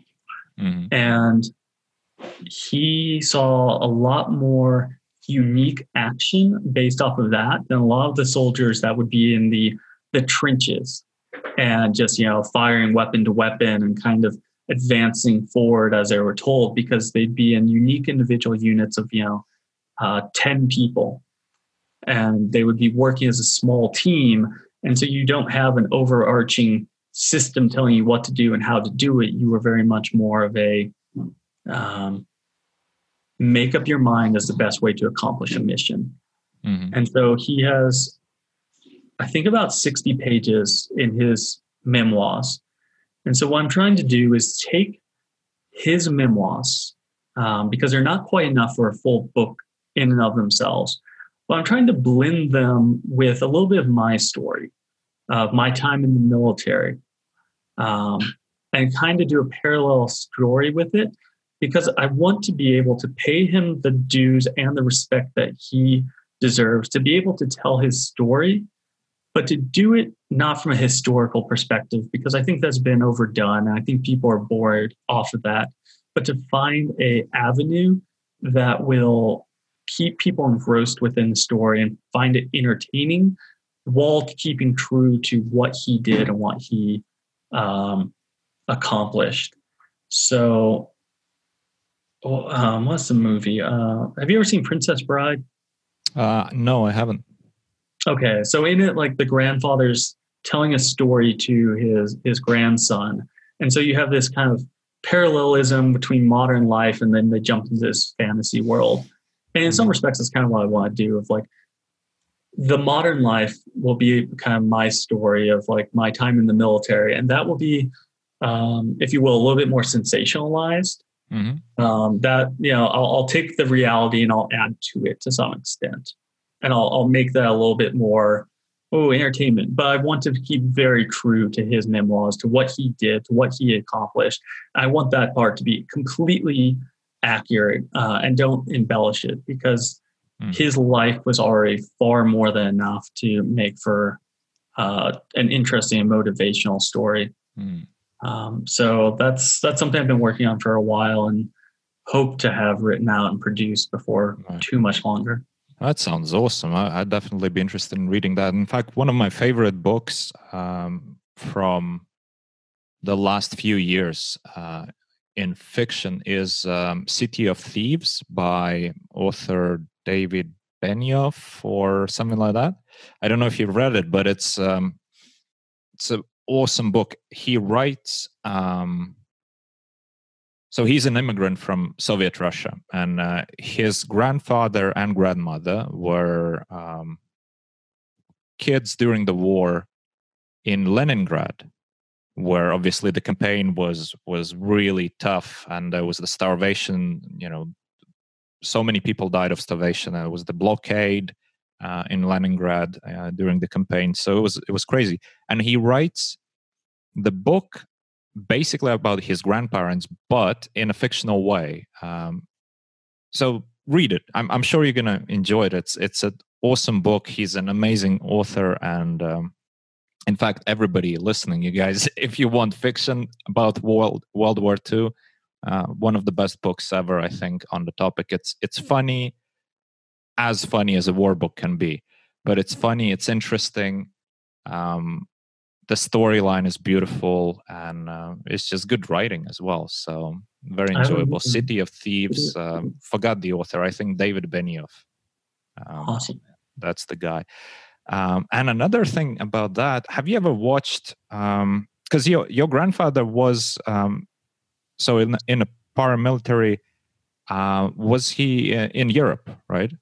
Right. Was, European campaign. Because mm-hmm. uh, have you watched Band of Brothers? Absolutely. I've watched yeah. it like 10 times. One of my favorite. I need to rewatch that series. one. Oh, so good. So it's good. amazing. Yeah. Um, I, I yeah. like the way they present it as well. You know, as you, you're following different characters throughout the movie, uh, throughout the series, and each character shows you a different function in the military so you see the whole campaign through different eyes you see you see it from the medic's perspective you see it from um, you know just the foot soldier's uh, perspective you see it from the commanding officer's perspective then you see you know the how they progress during the war and different stages of the campaign it's it's just one of the best series ever and the the cast as well great actors and everything yeah i, th- I think it's absolutely amazing and you know, it's interesting because I think there's been some good war movies that have been put out. You know, specifically like uh, Saving Private Ryan was absolutely mm. exceptional, but oh, yeah. there's very few uh, series and shows that have come out that are within that same realm. I mean, Band of Brothers. I haven't watched it. Uh, was it the Pacific? I want to say. Yeah, yeah. I yeah. watched the Pacific as well. I I wasn't in love with it. Let's put it this okay. way. I think it's it's good but but not in the same realm. Not not not even close. And the right. way they present the whole thing, because if I remember correctly, because Band of Brothers, I can pretty much tell you the dialogues because I watched it really like ten times or something. But the Pacific, I watched once, and uh, maybe I'll watch it again after after talking about it now. But um, it was a bit different in a way that it followed, I think, three different characters throughout the series so it lost that part which was really appealing to me that you're you're learning to see the whole campaign through different eyes right? Because that was that was beautiful. This is more following three different characters through their uh, path in okay. the week.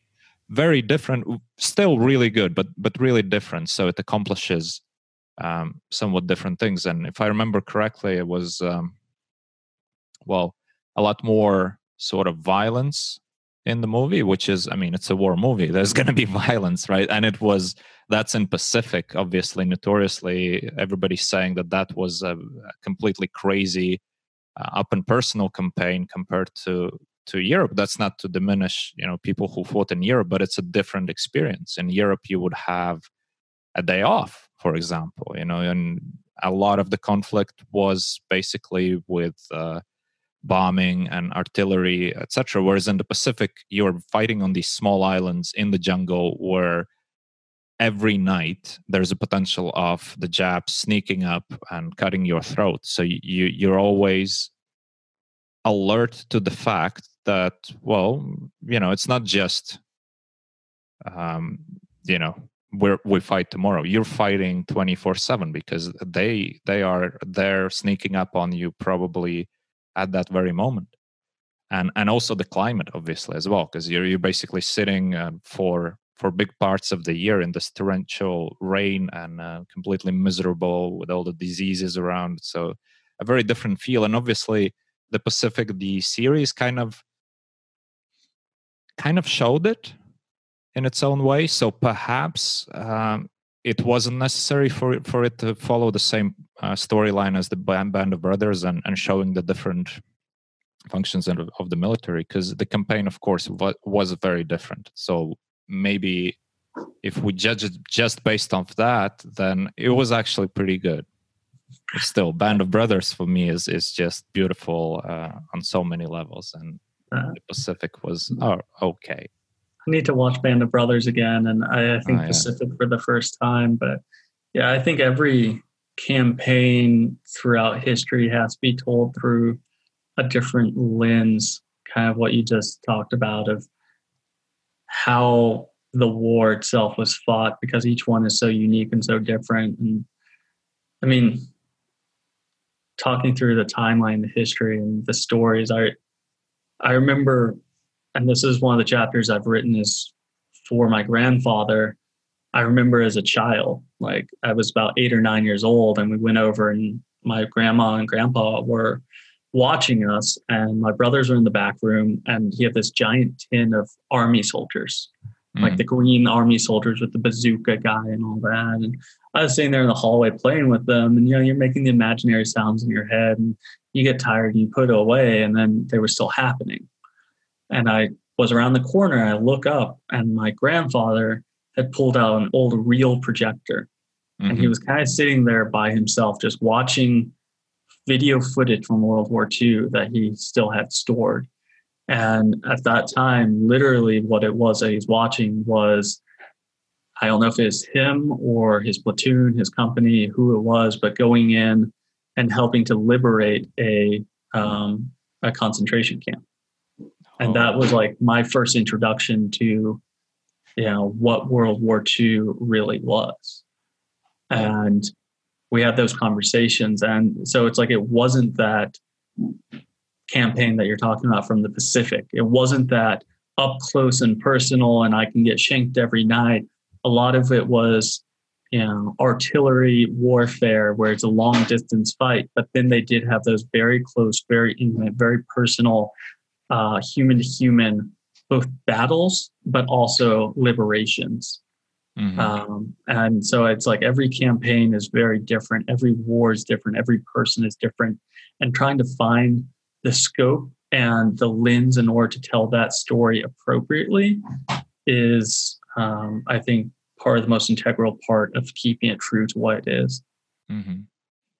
Yeah, and there's still a lot of space, I think, for fictional writing. Uh, on that scene because the story is i mean imagine these people like your grandfather he went through this and not just went through this went through this um, from the paramilitary.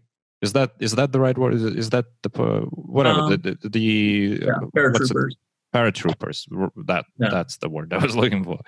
Um, he went through it there, which is basically you're dropping, sometimes dropping behind the lines, right? Which is a crazy thing to do from from a military perspective you know and obviously that's what the japanese were doing a lot as well but uh, they famously loved to die for the country or well, maybe not loved but they were willing willing to do that um, at scale which is crazy which is also something very different right because uh, i mean some of the japanese soldiers they they um, turned themselves in or finally laid their arms down. Like the last one, I think in 1973 or something. He kept fighting in the jungles uh, somewhere. I think it was after that. I won't say it was in the 90s. Was it really? I, oh, wow. I mean, it was because there was like an 80 or 90 year old Japanese soldier. I mean, it was something absolutely ridiculous. Mm. I know, I know exactly one. I may Google this real fast because yeah. I know exactly what you're talking about. And it was most people are just like, yeah, the war ended. It's like it didn't actually end for everyone at the same yeah. time. Yeah, it's crazy. So obviously, the the two campaigns and uh, the two wars were were different in so many regards, but that's war either way. And I can only imagine what that experience of finding the concentration camp must have been like. Because that that's one of the toughest and yet most interesting episodes in Band of Brothers. Not to spoil it for those who haven't watched it yet and are eager to watch it right now but uh, it's one of the most interesting uh, episodes and um, it's it's crazy to think of you know people like your grandfather went through this and it's not just a story for them. It they lived it and um, they sort of you know went into this rabbit hole and came out the other way and uh, and are still willing to watch the reels um, I can only imagine like how how that must feel.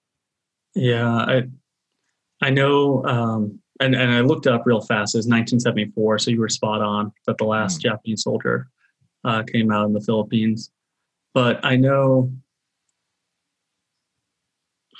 we brought up Saving Private Ryan earlier, mm-hmm. My grandfather and some of the other men that he served with in World War II were asked to watch a reel, uh, uh, you know, the the first movie, first run of it, whatever you want to call that, uh, pilot um, of Saving Private Ryan. They flew mm-hmm. them over to Europe because they wanted an actual, honest to goodness feeling from the soldiers that were there. And Steven Spielberg was there, and he asked them, you know, what did you think? What was your impression? Because when they watched it, they all just sat there silently. Um, um, they all sat there, you know, silently, most with tears in their eyes, and they kind of all just said, "It's too real." That was their only complaint that they felt that the American and the entire world populace would not believe it. Mm-hmm. Um, but it was just it was so spot on it was so accurate the war was so bloody and it was so visceral that was really their only complaint if you will that they thought that they needed to tone it down for people to believe the accuracy of the movie mm-hmm. and so they definitely went through they definitely all lived through events that i don't think any of us could ever imagine um, you know but from the civilian side, from the military side, whatever you want, how whatever lens you want to view it through. Um, that you know, they they liberated Holocaust camps. They they stumbled across thousands of bodies that were buried uh, that were nothing but skeletons. They saw the atrocities that the Nazis were willing to uh, bestow upon their their own people and people they had never met before. Mm. You know, I'm under no illusion that America or American soldiers are unscathed and um, you know haven't done atrocities of their own throughout the course of history. Um, there's no illusion of that, but I, I, think war is, as my grandfather used to say very bluntly, war is hell. Mm. Um, and they relive that daily throughout their entire lives. So PTSD has always been a real thing for anyone that has undergone war. Mm-hmm. As a society, we have only come to terms with the mental health um, ramifications of what a soldier goes through, what a civilian goes through during wartime. in the recent years. I think it was only in uh, you know the Afghan and Iraqi war recently that PTSD started becoming talked about. Yeah. Um, prior to that was in the 90s with the Gulf War, the original Gulf War. And I don't think PTSD was ever talked about at that stage of life.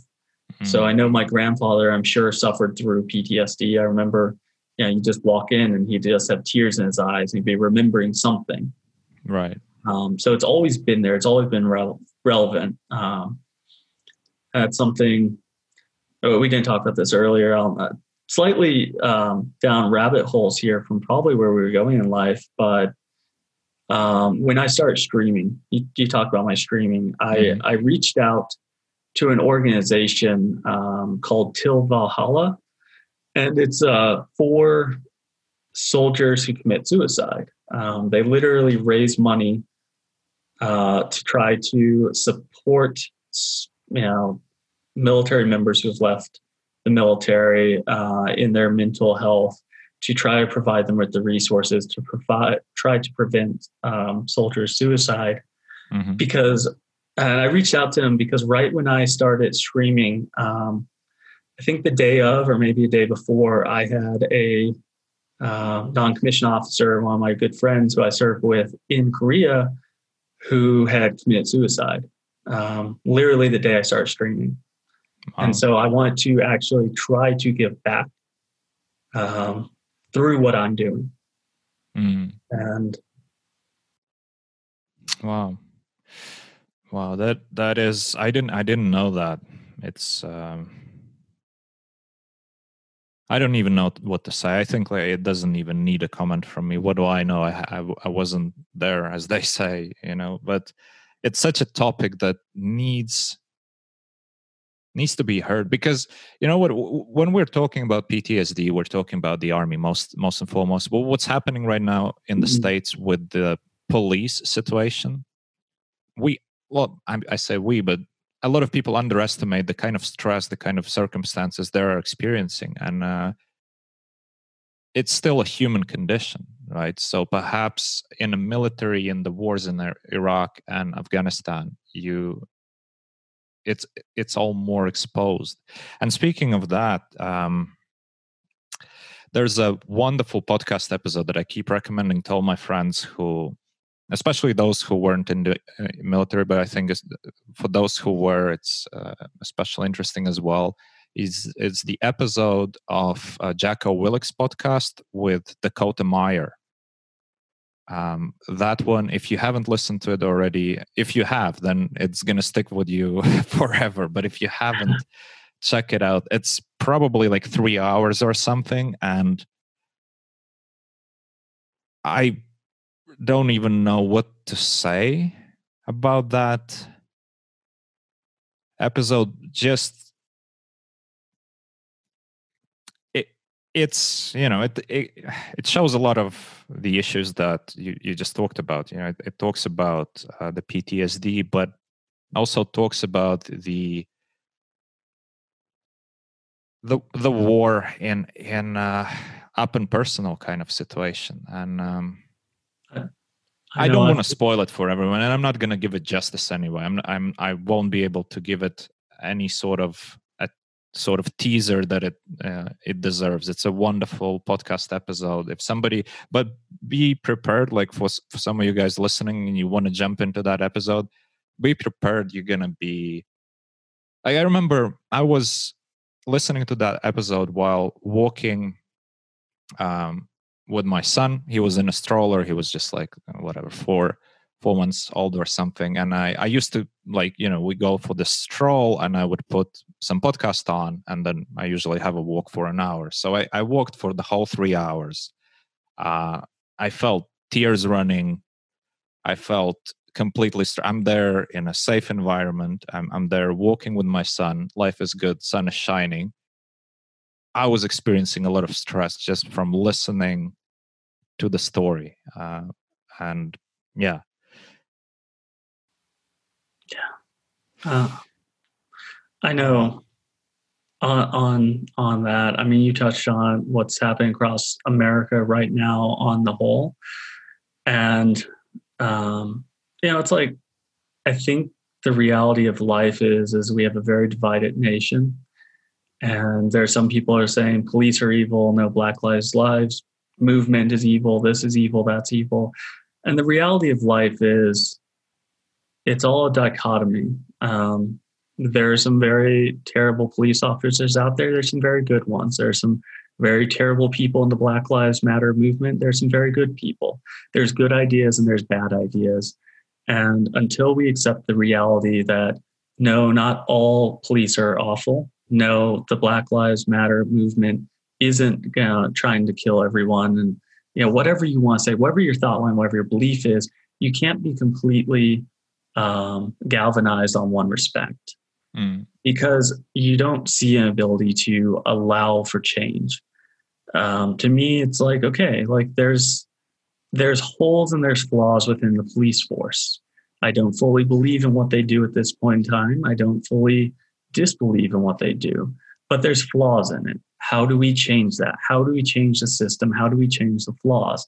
And we don't do it by saying they're evil. We don't do it by saying they're going to do this or do that, or they're the most beloved force. We say they're flawed. How do we fix the system? Okay, you don't like Black Lives Matter. You say all lives matter. Okay, well, that's not changing anything. Well, what is it you do like about this movement? What do you not like about the movement? How can you make your voice heard? How can you influence people to change so that it becomes what you believe it should be? And the way isn't to galvanize yourself. The way isn't for absolute disbelief. I was sitting at, you know, Wynn Poker playing 8160 mixed games the other day. And on one, and, you know, I think they're both multimillionaires. On one side, you have a Trump supporter, and on one side, you have a Biden supporter. And I literally mean directly to my left and directly to my right, sandwiching me in between. The debate was happening. They're both watching a debate and yelling at each other how the person debating is an absolute idiot and how we're all going to hell if they win and you know back and forth. And I literally said, guys, shut the fuck up. Like one of you is wrong. One of your your people is going to win. Either Biden will win or Trump will win. That's the reality of life. And by sitting here and saying we're all going to hell if the other guy wins, if that's half the nation, if 50% of the nation believes that if Trump wins, then you know it's complete anarchy and chaos, or vice versa for Biden, then it's going to come true. You have to accept the fact that you may be wrong, that this may become a reality and how you work within that reality and how do you shape that reality to become what you want to be a part of you know and i think that's the issue that we're seeing as a nation on the whole right now um, is just the inability to accept a position that's something other than your own and the ability inability to try to improve upon separate positions and work with each other Mm. And that's where like we're seeing the downfall of the nation right now is galvanization without trying to help or change the other position. And that's what's a scary thing right mm. now. Um, yeah, and, yeah, yeah, absolutely. And that, of course, is like a topic on its own, which we could talk hours and hours about. But I want to circle back about the the police police thing. I do think it's important I mean, for me, I'm just watching it here from from Europe with this belief of what's going on, right? But I do think it's important to to talk about the personal stories, right? Because once somebody sees police as a force, as a machine, you know, it's not personal. When you tell a story about North uh, North Korea, South Korea situation, well it's all good and nice and you know shot the miss- missiles uh, shot the speakers you retaliate with three times more missiles. That's very new- newsworthy right? But then that fuck up of 600 people marching up and then burning on the bridge right? That is also the reality and whose fault is that? Is that the fault of all the uh, all the army as an establishment, or it's a false uh, a fault of some specific individuals who didn't know better and made a lot of mistakes along the way? And there's bad apples in every organization, and just because an organization stands for something doesn't mean that it doesn't have a face. Each each individual is fighting their own battle there. You know, you don't know what happened with those guys marching up the I mean, maybe you know, I don't know, but to me, it seems like, okay, these guys made a stupid ass decision marching up the bridge. But you also said that nobody slept for like 48 hours, right? So a lot of, un, you know, people would no sleep and under stress and making some bad decisions. Probably in some cases it was lack of training. In some cases it was purely just you're so tired you you don't even think, and it happens. It happens in every walk of life. It happens with the doctors, right? How many how many bad situations happen because of, of a, a doctor's mistake? Now, all doctors are, are wrong? Probably not. Hopefully not. Anyway, let's let's uh, let's go away from from this topic. But I do think it was uh, important to because actually one more thing that you said, right? Because when you were describing uh, well, we still t- were talking about the World War II campaign, and you said that obviously there were atrocities done by the American soldiers as well. It's also something that we have to always remember: war is war, and sure, the winners write the narrative, and and they you know are presented as the good guys because they're doing the presentation after all, right? But war is always ugly either way and there's going to be bad stuff happening on either side. Like if if we think about it from a logical perspective what um, what was his name? General lemay right? The mm-hmm. chief commander of your air forces. If america would have lost the war he would have been tried as a war criminal because he just basically burned out hundreds of thousands probably millions of civilians knowing that he's doing exactly that. And his justification for that was anybody living in proximity to the military factory is by definition uh, a military person. And that included like hundreds of thousands of people who they just burned to death with the napalm in japan and then after that in in vietnam and uh, in the korean war as well. And it's crazy right? Yet that's not something that you know, especially Americans, they don't dwell on that, you know, because it's not a pretty, um, pretty part of the history. But it's part of the history, and you have to understand. You know, if you would zoom in on that, and nowadays, imagine like with all the social media and stuff, would that have happened? Like, good luck. Good luck trying to burn a village. Never mind a whole city. Right. So that's also something that we're probably ill prepared right now because so much of the public discourse is on display acutely all the time in social media wherever you go and all the points are always radical. It's either black or white in a sense uh, you know there's no gray area at all in any in any argument which is which is crazy. 100% 100% i if i remember correctly is article number one i wrote for card player that i allude to this maybe this article too um, that I allude to this exact thing of if we tie it back into poker, obviously we're looking at an entire political, socioeconomic landscape right now between our conversation and wartime and how military works. But if you tie it back into poker, you know, you, you have the same thing on a very micro level where people will look at an aggressive path of a game tree or people look at a passive path of a game tree. And there's arguments back and forth as to why one way is better than the other and one way will say oh this this path is more solved and this is obviously the way. And it just happened with phil galfond and phil hellmuth where galfond was expressing his you know belief that hellmuth does do a lot of things very well and he is one of the greatest of all times even though we don't understand why and a lot of people will um, say he's wrong and say he follows the wrong path. And people came out of the woodworks to attack Galfond for simply standing up and saying Hellmuth is doing things good. Um, and so the reality of life, whether it's in poker, whether it's in war, whether it's in you know agriculture, I don't care what you're looking at. There's people that are galvanized on both sides, and the reality is something in the middle maybe you need to be aggressive at sometimes and maybe you need to be a passive station at other time to counteract something else maybe the answer is not just always be one way but to have those conversations with someone else be willing to listen be willing to say hey man like why why do you raise here? Why do you burn the village here? Why do you do this? Why is it you're doing this? And sometimes it's very clearly wrong morally or from a situational perspective. It's it's wrong. Cool.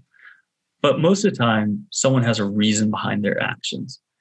Why did we drop a nuclear, wa- a nuclear bomb on Hiroshima?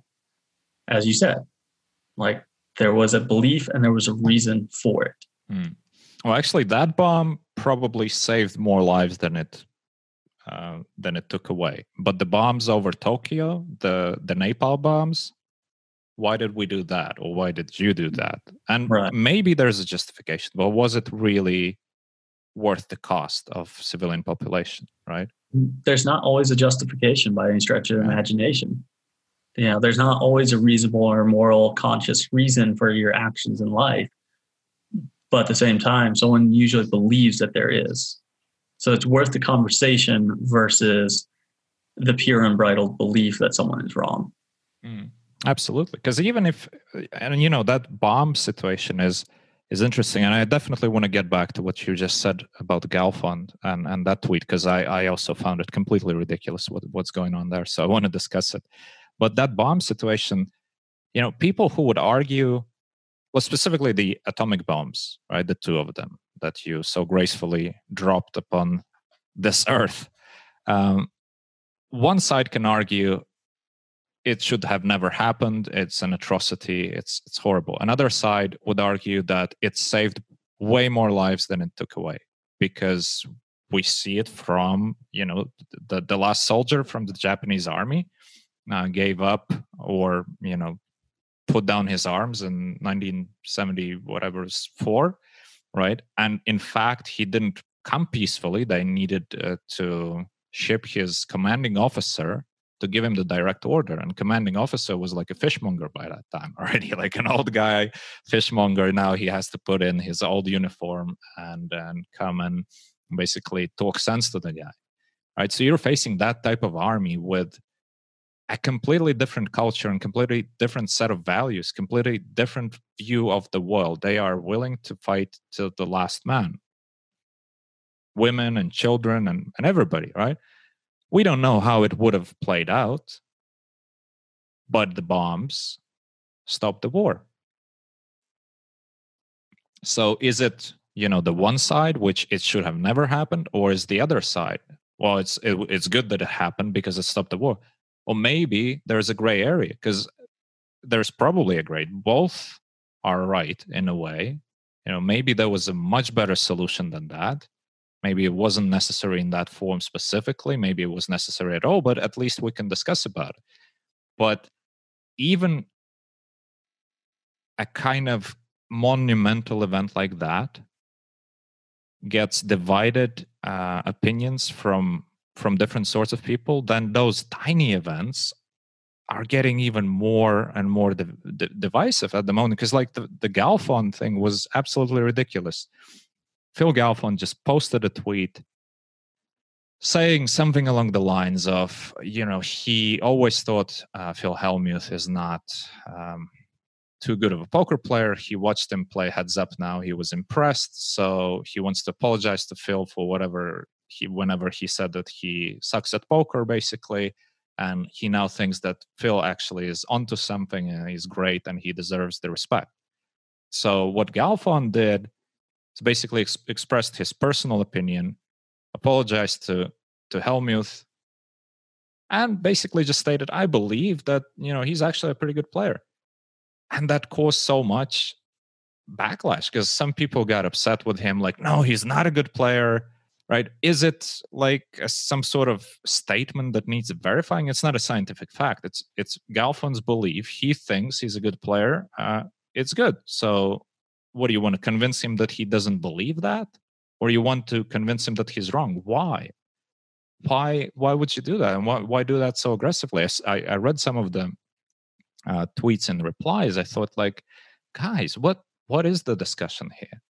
You know why why are you getting into this like it, it makes no sense and you know galfond states his opinion somebody else states a completely different opinion uh, like what are you actually trying to decide here like what's what's the point of this whole thing I know, I think it was Olivier Busquet that reached out initially and start kind of the controversy of disagreeing. And it's fine to disagree with Phil there. Like plenty of people disagree.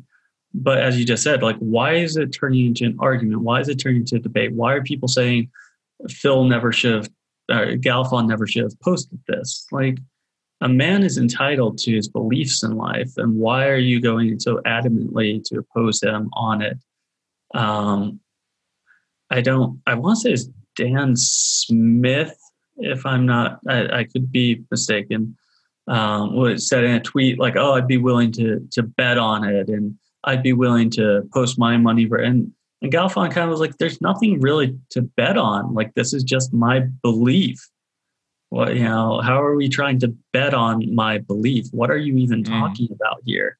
Yeah, um, exactly. I know yeah, it's like a lot of the guys that came out of the woodwork. As I believe Dan Smith, I could be wrong, um, but I know Olivier Busquet. I know mm. um, Fedor Holz, and they're very much people that are on a very distinctly different path in poker as to Hellmuth. They're very GTO people. They've done a lot of studying. They've done a lot of solving. Um, they have taken a very different path to poker than Phil Hellmuth, who literally won the main event the year I was born. So 31 years ago, he won the main event. Mm. He had been playing for probably four or five years prior. So he's been playing for three and a half decades. You know, over the course of three and a half decades, he's obviously rubbed a lot of people the wrong way, but he's also developed a style of play that is extremely unique to what it is. And it's also seen him, you know, with a lot of success throughout the years. So to say he's not good is obviously false. To say he's not good in a certain subset of tournaments, which are, you know, saying was the high rollers and limited fields, sure, he may not be good at those. Does he need to be good at those? No. Does he need to be good at everything? No. Do you have to personally believe that he's good? No. But to attack someone for saying, I believe that he's good and I'm going to apologize because I thought he was bad, what's what's the point? I don't I don't understand it. I almost feel that you have a lot of multi-millionaires or at least supposed multi-millionaires based off of their earnings it's hard to say within poker that have been coddled over time mm-hmm. um, I, I, think what we spent the last hour to hour and a half talking about is my journey through life and what i've witnessed personally and what i've witnessed through the lens of my grandfather and i think you can say i've been willing to put myself out there and experience life, experience new worlds, and experience um, some very harsh realities. And that's why I know I personally can sit across the table from the vast majority of people. Um, and I have a realization that I'm sitting in a multi billion dollar casino. I have a gorgeous cocktail waitress bringing me drinks, anything I want. If you want food, it's at your fingertips you should be playing with money you can lose. So you have thousands of dollars at your disposal that you can just lose freely. How are you upset at the poker table? How do you get on tilt for things that happen at the table? How is hmm. that, you know, something that still occurs? So you very rarely will find me mad at a table. Very, very, very rarely. I feel like that should translate to these guys of like, hey guys, like you're supposedly multimillionaires that have made your living off of a game who you know have the the resources the ability the skill to study to learn to think to adapt and evolve your game uh, into an ability to have the comfiest lifestyle imaginable how do you have such animosity against this other player in your game, how do you spend that much time thinking about him that when mm. someone says something nice and says, man, like, you know, my bad, Hellmuth is actually pretty good. Like, I apologize. How do you have that much care, like, towards this one player to to reach out with that? It's it's almost confusing to me, mm. really. Yeah.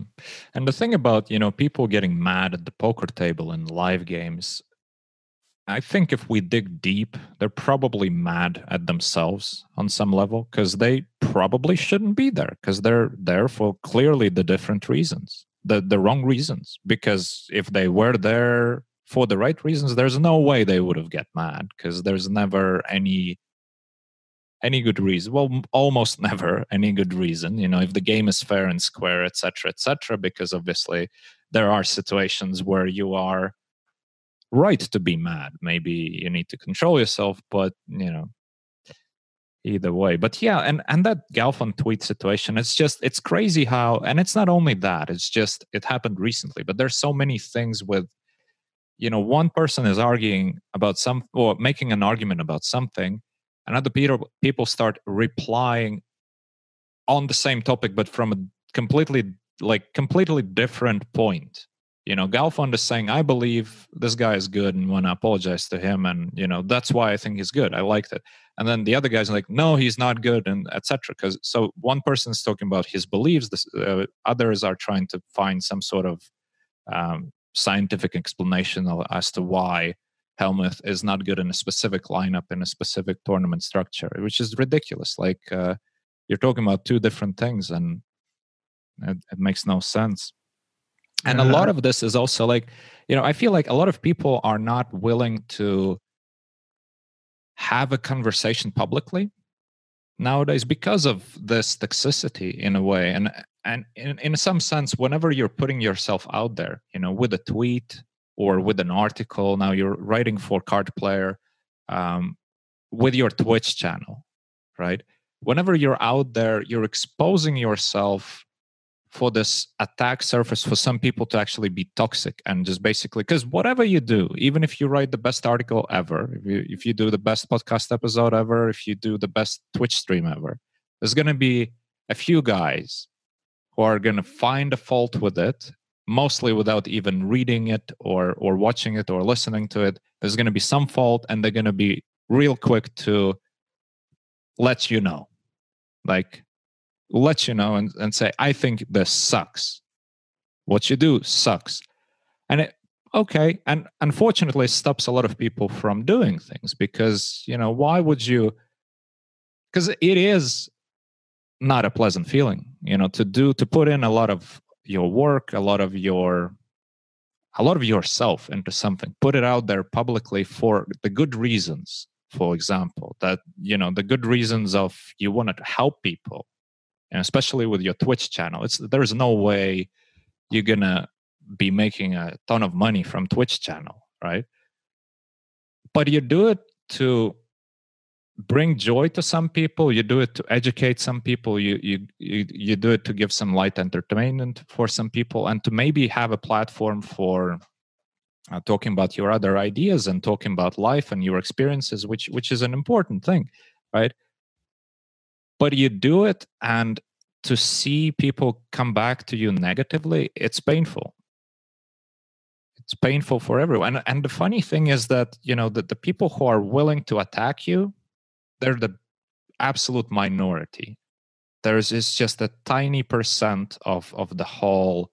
So for the most part people are good and nice etc etc but percentage wise the people who are nice they're not gonna say anything on you know in the comments or whatever and the ones that are not so nice they are quite eager to express themselves right which kind of creates this this balance in the social media where you see a lot of negative opinions and a lot of uh, assholes to be honest out there pushing their agendas all the time whereas the people who are on the normal side which is the vast majority they're the silent ones because you know what's going to happen. You know, you're going to send out a tweet to defend Galfond, for example. You're going to uh, have all the shit spill over to your pond, and everybody's going to throw bricks on, in your face now, right? Because you, how how dare you defend Galfond, and then you're in the midst of this whole thing, which is such an unfortunate and weird situation that we live in. I couldn't agree more with you. Um, I know while I was streaming, I think I was streaming during the World Series with 08 Grinder and Landon Tice, who's kind of becoming an up and up and coming name in the poker world. He jumped mm-hmm. in there for just a few minutes. You know, he's made some waves with um, Solve for Why and a couple other uh, groups out there, and he was in there for a couple minutes. And I've never talked to the kid before. He's 21. He's starting to play some high stakes poker and I I just took a minute, you know, while he was in the chat, and he just said, "Hey, man, like, I know you're 21. I'm I'm only I think I was 30 at the time. Like, I'm not that much older than you, but like, there's a large enough gap. Like, let me just offer you one piece of advice as you move forward in life." Um, because people are everyone's offering him advice and how to how to play tournaments or how to do this and how to do this. And I was just like, you know what? Like, forget what other people think. Like, don't care about other people. And obviously, you, you say that with like the grain of salt, with like, okay, like to some extent, care what your friends and family and parents and all that think. But like, as you just hit on, no matter what you do, no matter how perfectly do you do it, if I tell you, like, man, Runchuks, I really like your hat. Like, they're they're awesome, like best baseball team ever. Someone can be offended by that. Mm, Someone's like, I don't absolutely. like baseball. Baseball fucking sucks. Why are you talking about baseball? Go away. Like we're we're not here for this. Mm. Um, it doesn't matter. Whatever you do somehow is divisive. So if you understand that, especially at an early age, like no matter what, like your decision should be like for the best choice for you, for your family, for whatever it is you're doing. It should be your best choice moving forward because if you try and make someone else happy, no matter what, someone else will be, you know, negatively impacted. Um, and so it's the same in poker. It's the same in in life on the whole. To just kind of move forward with putting all that noise and that negativity to the side if someone in your life is one of those people that constantly is negative, you know, for me, I'm very big on just, uh, you know, leaving them behind. I don't need to be friends with someone just because I theoretically invested five years of my life with them. If that's the type of person you are, you can leave my life. I don't need you anymore. I, I don't, I don't see a lot of people do that. Mm. Uh, I think that's something that's a habit a lot of people should work on. Is just understanding that someone will be negative no matter what you do in life and you have to live your life for the best version of yourself the best choice that you can moving forward yeah yeah absolutely and i mean in the end of the day you have to do things for yourself as as basically recapping what what you just said. And it's hard not to uh pay attention to what people are saying to you because that's also not a, a, great advice you know? You have to like just speaking from my own experience i i do check the comments i do check uh, the things but i know that for the most part a vast majority of people who actually want to give good feedback uh, they reach out privately they don't reach out on social media and i don't blame them because they express their love or or their suggestions or anything, they want to do it in a form which is a one to one, which is what I want to do as well. Whenever I'm talking to somebody about the stuff that they do, I prefer to take it on personally as opposed to put a tweet out there. And we all saw how, how it worked for Galfond. Speaking of Galfond, let's talk a bit about the Galfond Challenge, which restarted. And um, you're doing the official commentary together with some other guys um, who are joining. Yeah, um, that came about as of my streaming as well. Um, I, I've, it's ironic. Uh, you, you, said you first noticed me because of you know getting on Twitch, getting their streaming uh, during the WSOP, and I reached out to Henry Kilbane. I think I just. I think it was actually before. I, I noticed you before your first stream if if we oh, yeah because I, I, saw it on on twitter i don't know how it came about and i yeah. know that henry sent you a message because i even remember there was a tweet about the microphone people were right. sending you suggestions and uh, uh, henry recommended the blue yeti and i thought like okay i'm not gonna shit on that parade so fine get, get that. And uh, so yeah it was way back. It was way back. It was mm-hmm. before the series when i uh, first got to see you. And i remember the first stream i saw was um for me it was early morning right? So for you it was whatever it was. I, I didn't really know how the time zones translate but like nine hour difference i guess Sounds right. And you were streaming with your little cocktail of whatever, drinking old fashions or something like that. And uh, enjoying yourself, playing, having fun, having an interaction with like 10 people watching or 12 people watching. And I saw that and I thought, like, this is awesome because he's actually having fun. And he's doing it for the right reasons, right? And let's face it, you know, sometimes people look at the, their numbers of like, oh, there's like 20 people watching me. That's bullshit. What if they were in your room with you? 20 people is a lot of people, man. A lot of people. Right? Sometimes you have to put things in perspective. You know, occasionally you might think like, ah, this stream, like whatever, just 100 people watching. 100 people is a big room. 100%. I, yeah, I, I remember that tweet. I I sent it out and I literally said exactly just. I was asking for advice on equipment. I was asking for advice on setting up the stream for for getting on Twitch. And Henry Kilbane, uh, GTO commentator over on Twitter, um, he is one of the people that reached out to me. And he's worked with Galfond in the past. He did his uh, original Galfond challenge. He worked with EPT, I believe it was he's been around the commentary game for a while and like he's only 25 but like yeah. he's we were talking and he was just like man like i've had so many people help me along i want to give back. Like i i feel like i didn't even pay my dues. People just want to help me and like i want to give back. And so he helped me set up my original stream. I've probably done three to five by myself a couple with uh wsop stuff and he reached out to me and said, Hey, man, like the Galfond challenge is going to restart. Chance Kornuth is going to get in there 35,000 hands versus Phil Galfond.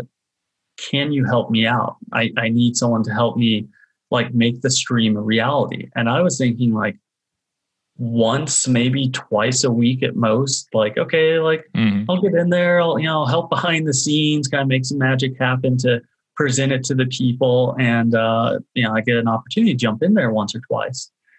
And the more closer and closer we got to it he kind of made it more like readily apparent that we were looking at tuesday through saturday you know five days a week for two months straight. I was going to be in the booth with him. I've done five streams on my own Mm-hmm. Or I, I think it was three streams on my own, two streams with 08 Grinder, and now I, I'm getting the opportunity for the Galfond Challenge, one of the biggest heads up matches. Normally, we have Negreanu and Polk, but we'll get into that, you know, shenanigan. Mm. Um, one of the biggest matches of the year. Um, and I have ultimate, undying respect for Galfond, uh, what he's trying to do for the industry with Run It Once Poker uh, how he's trying to change the landscape for the online realm. Um, and so to be able to try to help out and present, you know, his challenge, present him, you know, in the light that I feel like he deserves, um, to be able to get a foot in the door. I've wanted to do commentary for a very long time. I did some with David Tuchman one time over the summer uh, for a World Series of Poker. Um, and I would like at some point to step in with my my good friend Ali Nejad into his booth, you know, mm. into the booth of wonders. But to get to step in and like have this opportunity is amazing. Uh, and you know, we've been in there day after day, and it's long days. It's five and a half hours sitting in a chair. It's you know, I think there's going to be a little bit of money for it, but it's absolutely minimal. This is more of a passion. You know, we're going to call to action. We're going to tell stories. We're going to talk about the people in there and you know, I think at our pinnacle right now, we've had 200 people. Mm-hmm. Uh, at the pinnacle of the original Galfond Challenge, I had 8,000 people. Yeah. So in perspective, that was, I think that that was wasn't it 20,000 at one point, oh, like for the for the final oh. final final day. That was insane numbers. That's absurd. Yeah. Uh, I was one of them. That's the thing. I was one. I was watching. Everybody's was like, watching. Everybody that I know was watching, and I I was doing the commentary um, for that uh, original, the first challenge, right against Veni Vidi, who's was actually a friend of mine, uh, and I did like five of those, and I didn't watch a single one. Well, and I, I watched a, a bits and pieces of, of other ones, but the the final day was basically I watched the whole thing yeah it was it was such an entertaining match this one this one has been pretty entertaining so far itself i mean we've had several lead changes at the very onset, but then we had Phil swing out to almost a three hundred thousand dollar lead a week mm-hmm. ago, to the point that it busted Chance's roll on WSOP, and yeah. he we've taken the last week off as he had to reload more money just to get back up and running, and we only played one day since then, uh, which is yesterday, and we he he came back to seventy three thousand dollar win yesterday, seventy eight thousand dollar win Mm. So Phil's still leading by 200,000, but it's definitely like this very contentious amongst the, the chat um, of should Chance even be in there and why is he wasting his time? He's just punting. Then, you know, he just has these massive days and everyone's like, oh, maybe he's not so bad. And you're just like, guys, like, mm. he knows what he's doing. He runs a coaching stable with some of the most, you know, well known people in the industry. Like, he's no slouch. You're in for a battle. This is a match. This is not just like, Phil Galfond defeating some random guy. And it's like, no, like guys, they know what they're doing and they have millions of dollars on the line here. And for some reason, people think just because it's Phil Galfond that he will crush Chance Corn. It's like, no, guys, like mm-hmm. it's interesting to see that perspective. Yeah. Um, but I've definitely been, as as you said, I was watching you and Henry and Tuck in the booth and Stapleton in the booth. You know, I was, I was listening to y'all's voices on the first Galfond challengers. Veni Vidi and uh, Action Freak following that, and a little mm-hmm. bit of the Bill Perkins versus uh, and Jungleman. You know, I've watched throughout the duration, and I feel like I was kind of almost recycling back into at the start of this year, back in I think that's January, February, March timeframe. I was that kid with a dream again. I was watching it all. I was listening to you. I was like, man, this is exciting.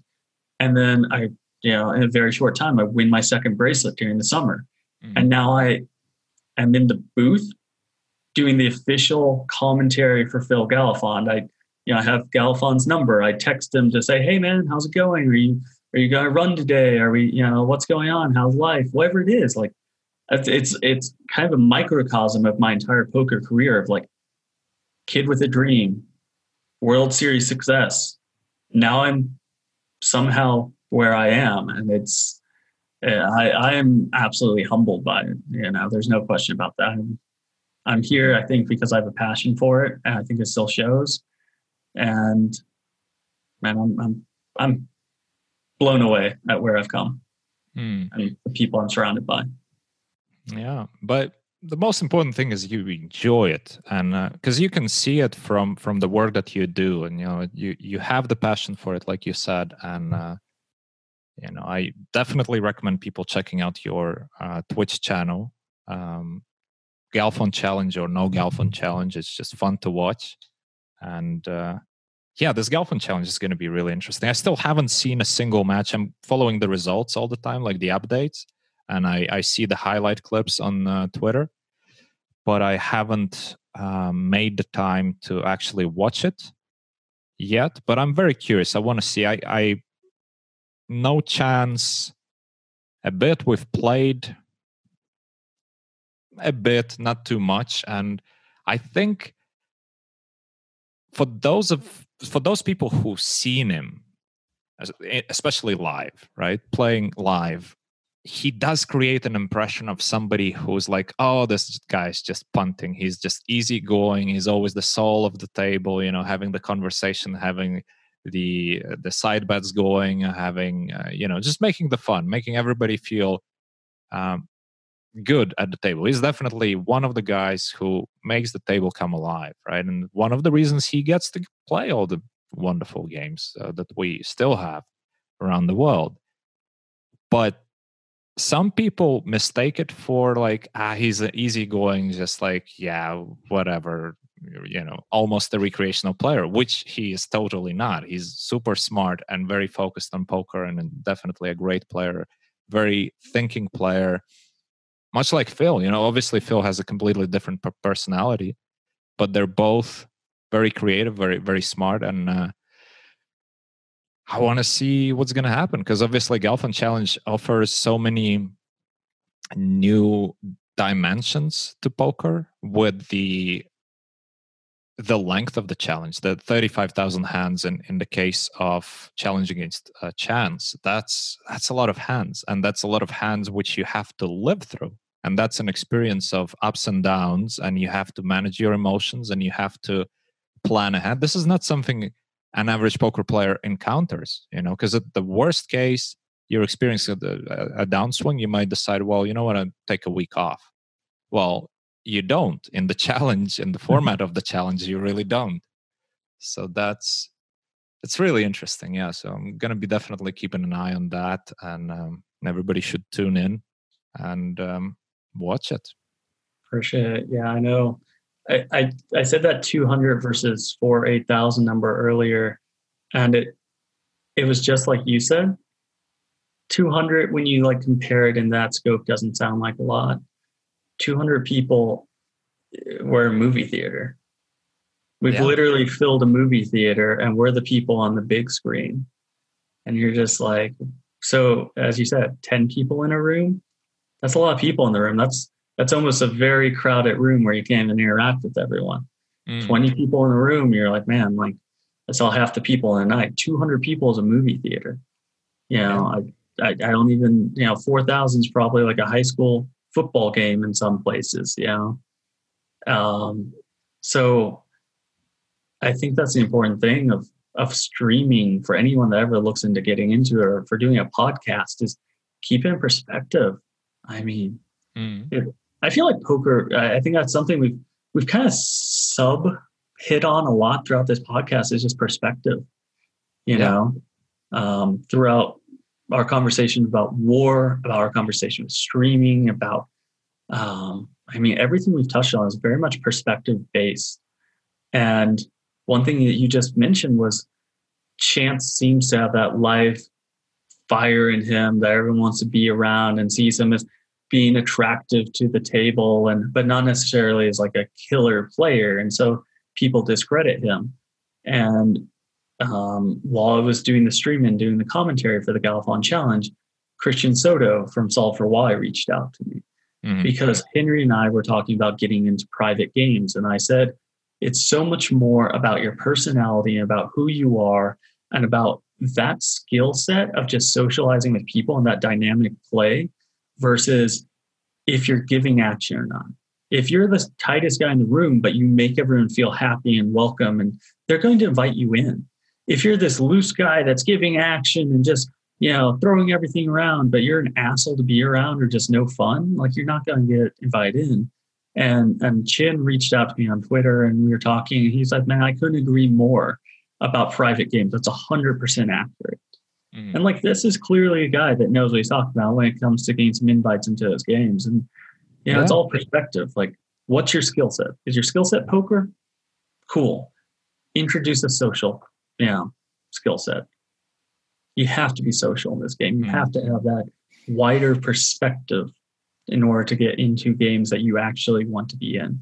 Yeah. And especially like, it's not just a question of, oh, I want to play pr- private games. It's also like, in terms of business, because I have a specific example. I don't know how much detail I want to give about it, but if I if I go very vague, it sounds like something really weird and you know the police officers that were interrogating you um, for those six hours they wouldn't approve of the story they would say this never happened but um, i was in one of the uh, stops for one of the major tournament series and there was no action. It was not in the states. It was there was no oh, fuck it. It was in australia. It was in australia it was the mountain the, the aussie millions yeah. right? And in some years the action was awesome.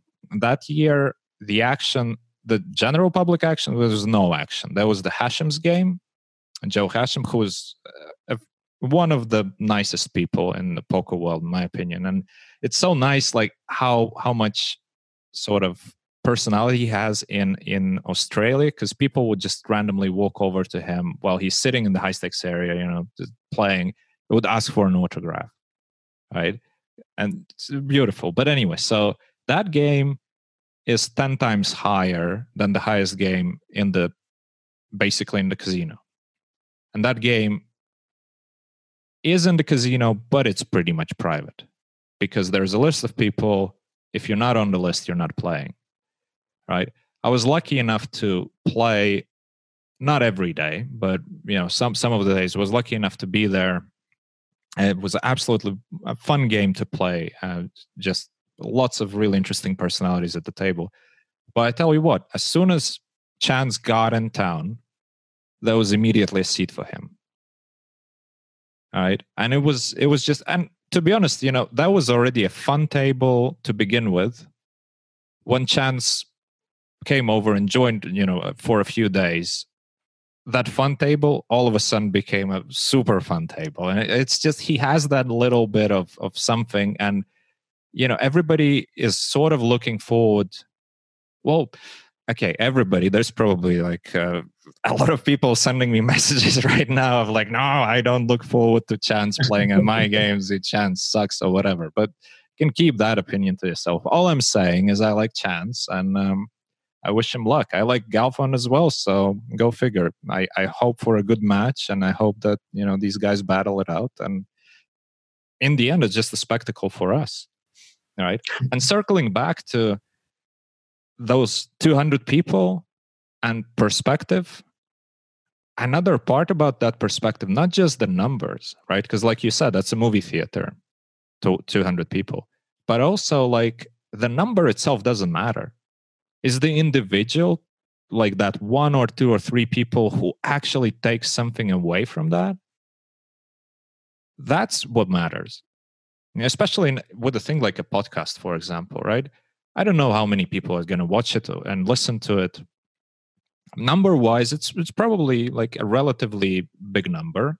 You know, if you put it in a room, it's a it's a really big room. How many people are gonna find something life changing for them in this one? Maybe none, maybe one, maybe two, but right, you know, maybe three, maybe five. It's not the whole number what matters. And from each ep like if somebody gonna watch all the episodes you know they might get a takeaway that is gonna change their perspective on things from one out of a hundred. But if a thousand people watch there's probably at least a few people from each episode they take away something that you know is impactful.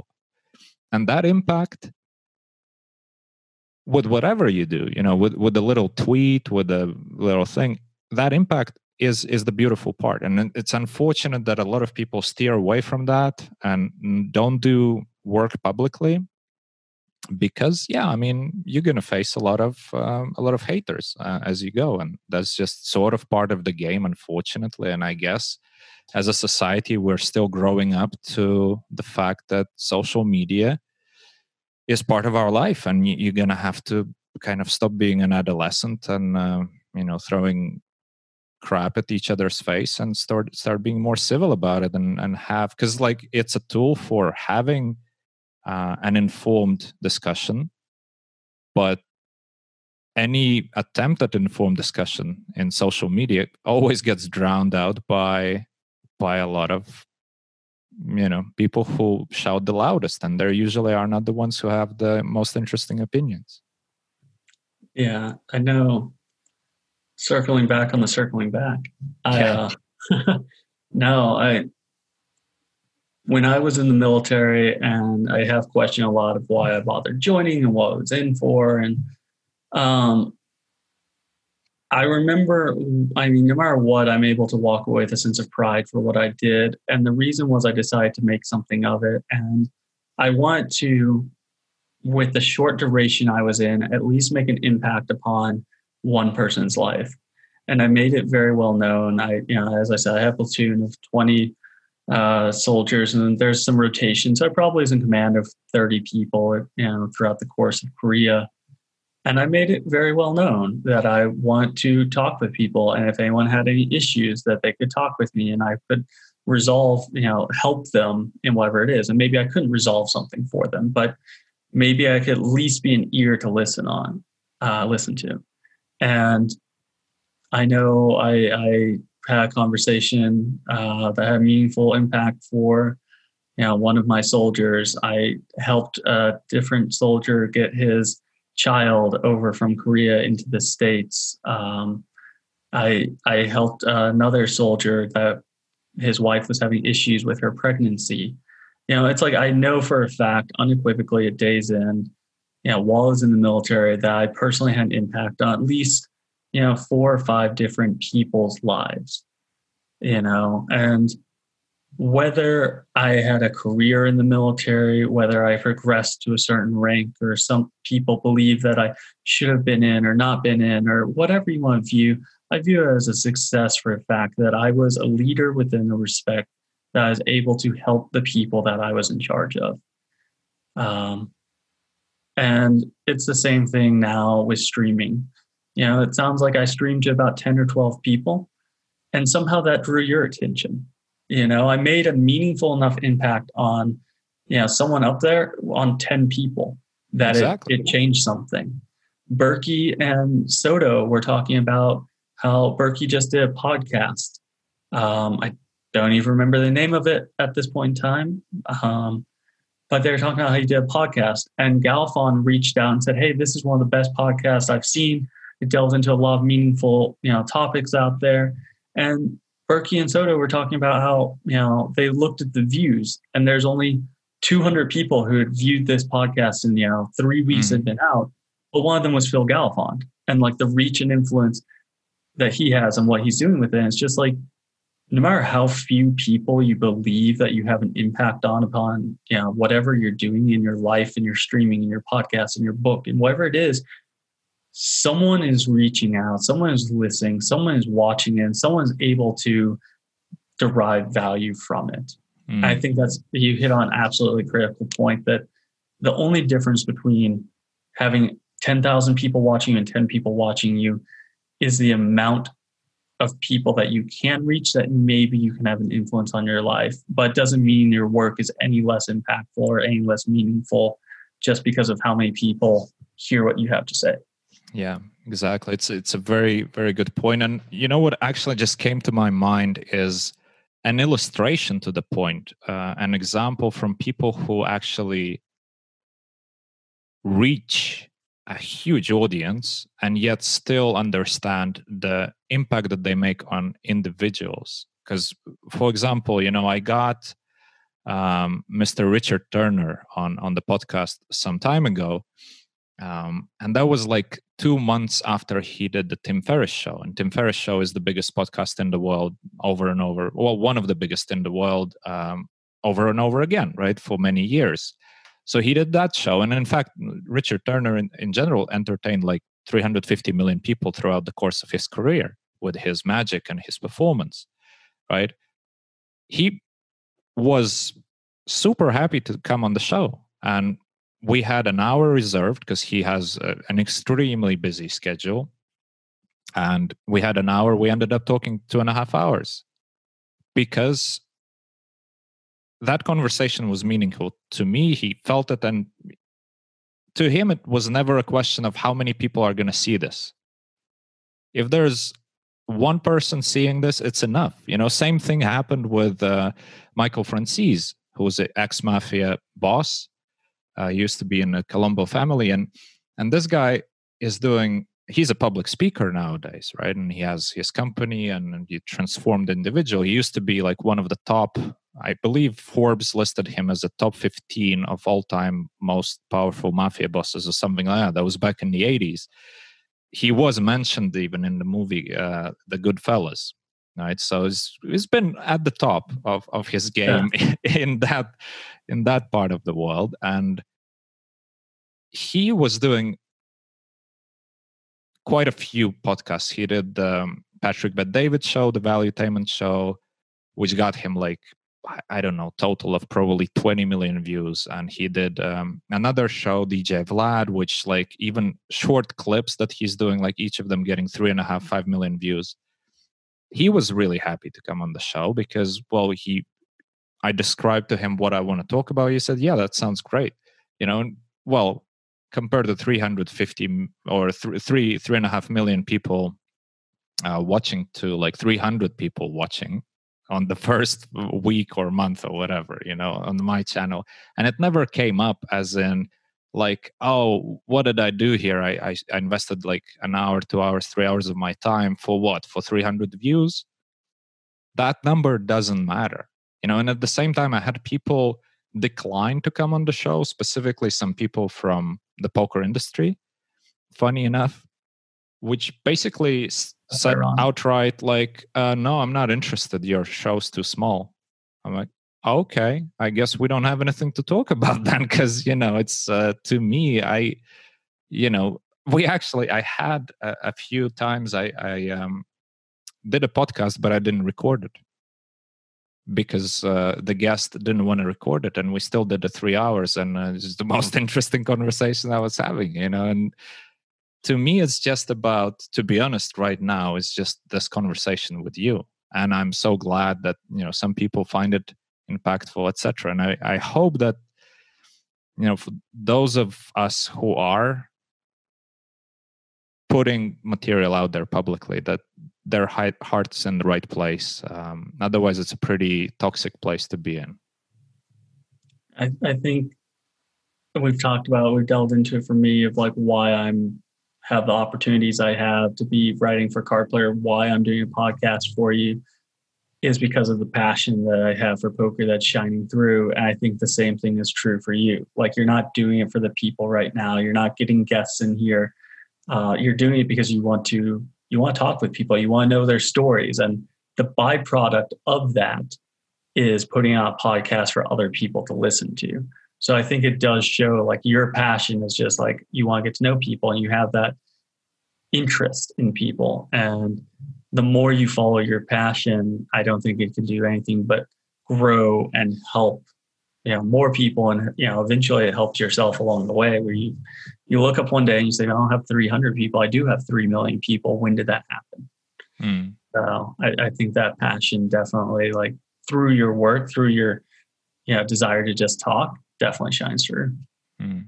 Well, thank you. Yeah, and let's hope for the 3 million people. But uh, that being said, I hope that I'm going to remain focused on the goal, which is the one person. And in this case, you, which I wanted to talk to. And you know what? It's been a wonderful conversation. Before we started, we discussed that, you know what? We don't know where this is going to go.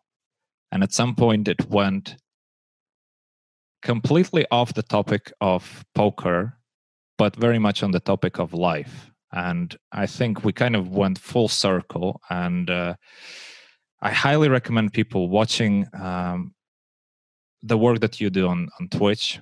I'm going to leave all the notes, um, all the links in the show notes. And just a reminder read the book City of Thieves if you have time. I'm sure you personally going to enjoy it. It's a, it's a wonderful wonderful book really really entertaining really interesting story and yeah go enjoy the band of brothers again and maybe maybe the pacific i know i'm gonna watch the pacific again because now now that i think about it i, I really don't I really don't remember much what happened there or i might watch saving private ryan and by the way that opening scene it's what a way to start a movie. You're thrown into this bloodbath of complete like you can feel that everybody is lost for meaning. Like you don't know what's going on. It's just the machine gun fire and complete chaos and it's just a piece of art. Yeah i, I think that was probably one of the most um most poetic meaningful battle scenes in a war movie because of how succinctly it just sums up like the reality of war.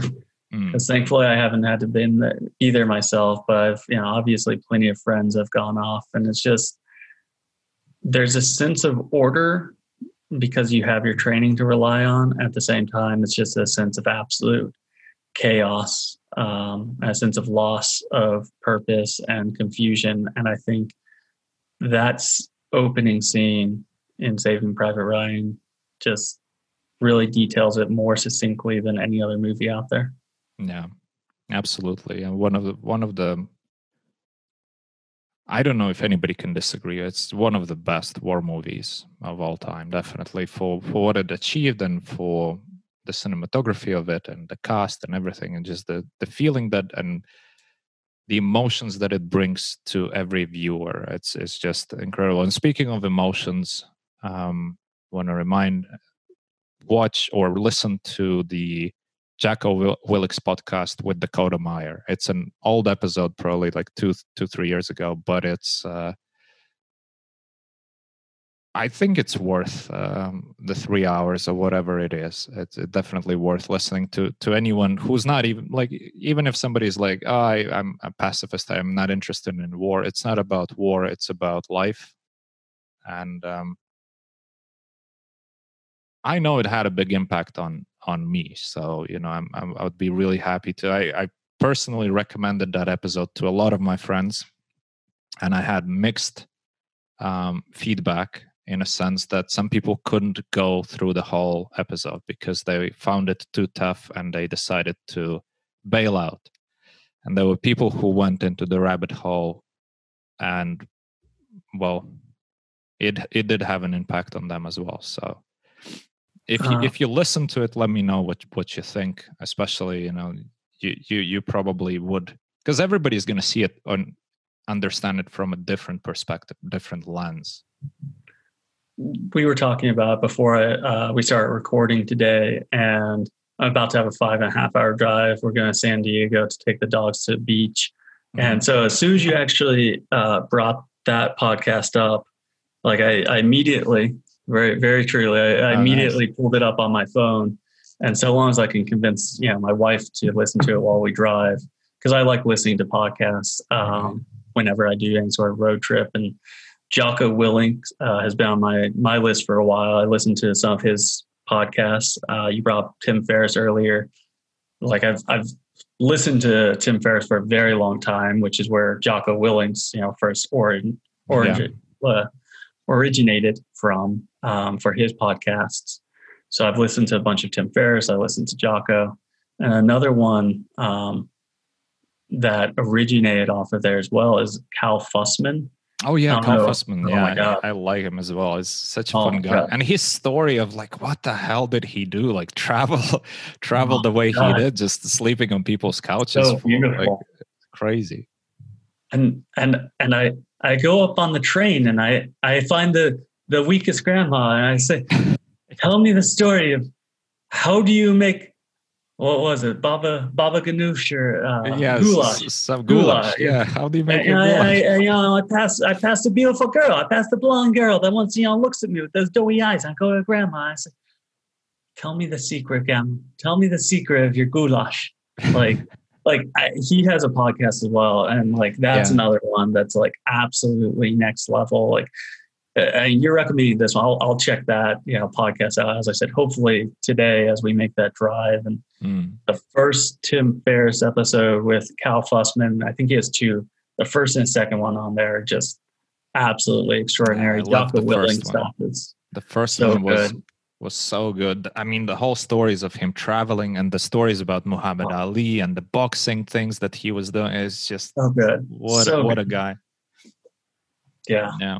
There's yeah. there's so much great stuff out there to be honest. Like I'm I'm listening to a lot of podcasts myself. There's so many and I think we live at the well, maybe it's not only now that is the time of sort of abundance so you're sort of spoiled for choice and it's harder to find that those little gems in the whole you know vast majority of otherwise pretty useless stuff but it's uh there's so much for everyone whatever you want out there there's something and it is almost that unlimited choice makes it harder it's like when you go online shopping whatever you mm-hmm. want is there you just have to know what you're looking for it's yeah. Well, if you want, if you want a military podcast or you know leadership podcast, I guess you could say I would go Jocko Willink's. If you want, you know, some storytelling and just diving into the back history of of life and entertainment and, and a little bit of comedy, I would go Cal Fussman. If you mm. if you're wanting, you know, leaderships of the industry and how people's habits form and how people develop over time, you know, you have Tim Ferriss. If you know, if you want you know, poker and a little bit of life and story. You know, we got Mr. Runchuks poker. You know what I'm saying? Like there's something for everyone. Like how do you yeah. Yeah, Absolutely. finding it is almost the hard part. And the thing is, nowadays, I think more and more you stumble upon a podcast by a recommendation. Like I tell you, you check it out. You tell me, I check it out. You know, another one worth checking out, in my opinion, is Lex Fridman. He's doing amazing, amazing job, and um, you know, he has. A, it originally started as an AI podcast, like a podcast about AI and um, uh, computer sciences, but he had so many fascinating guests uh, on there, and now he switched from AI, still discussing with a lot of science, but more um, neurosciences and cognition and, and stuff. And there's, I mean, the guy has like over a hundred episodes, so there's definitely something for someone in there. I know I listen to it a lot, and that's that's the thing. You know, somebody recommends something, you check it out. Same same as with my podcast. I don't know how the new viewers arrive to it, except for somebody told them you know? So if you're listening to it and you have somebody that you you you can tell it to please go ahead send a link. And oh and by the way uh, you might be interested to check out uh, henry kilbane episode that we did with him. I don't know if you've listened to it already but you're going to learn something about the the crazy henry uh, the guy who who I don't know how the hell did he survive the, the, the path that he went through. So, anyway, I haven't had that opportunity yet. Uh, I know that's another one I need to listen yeah. to.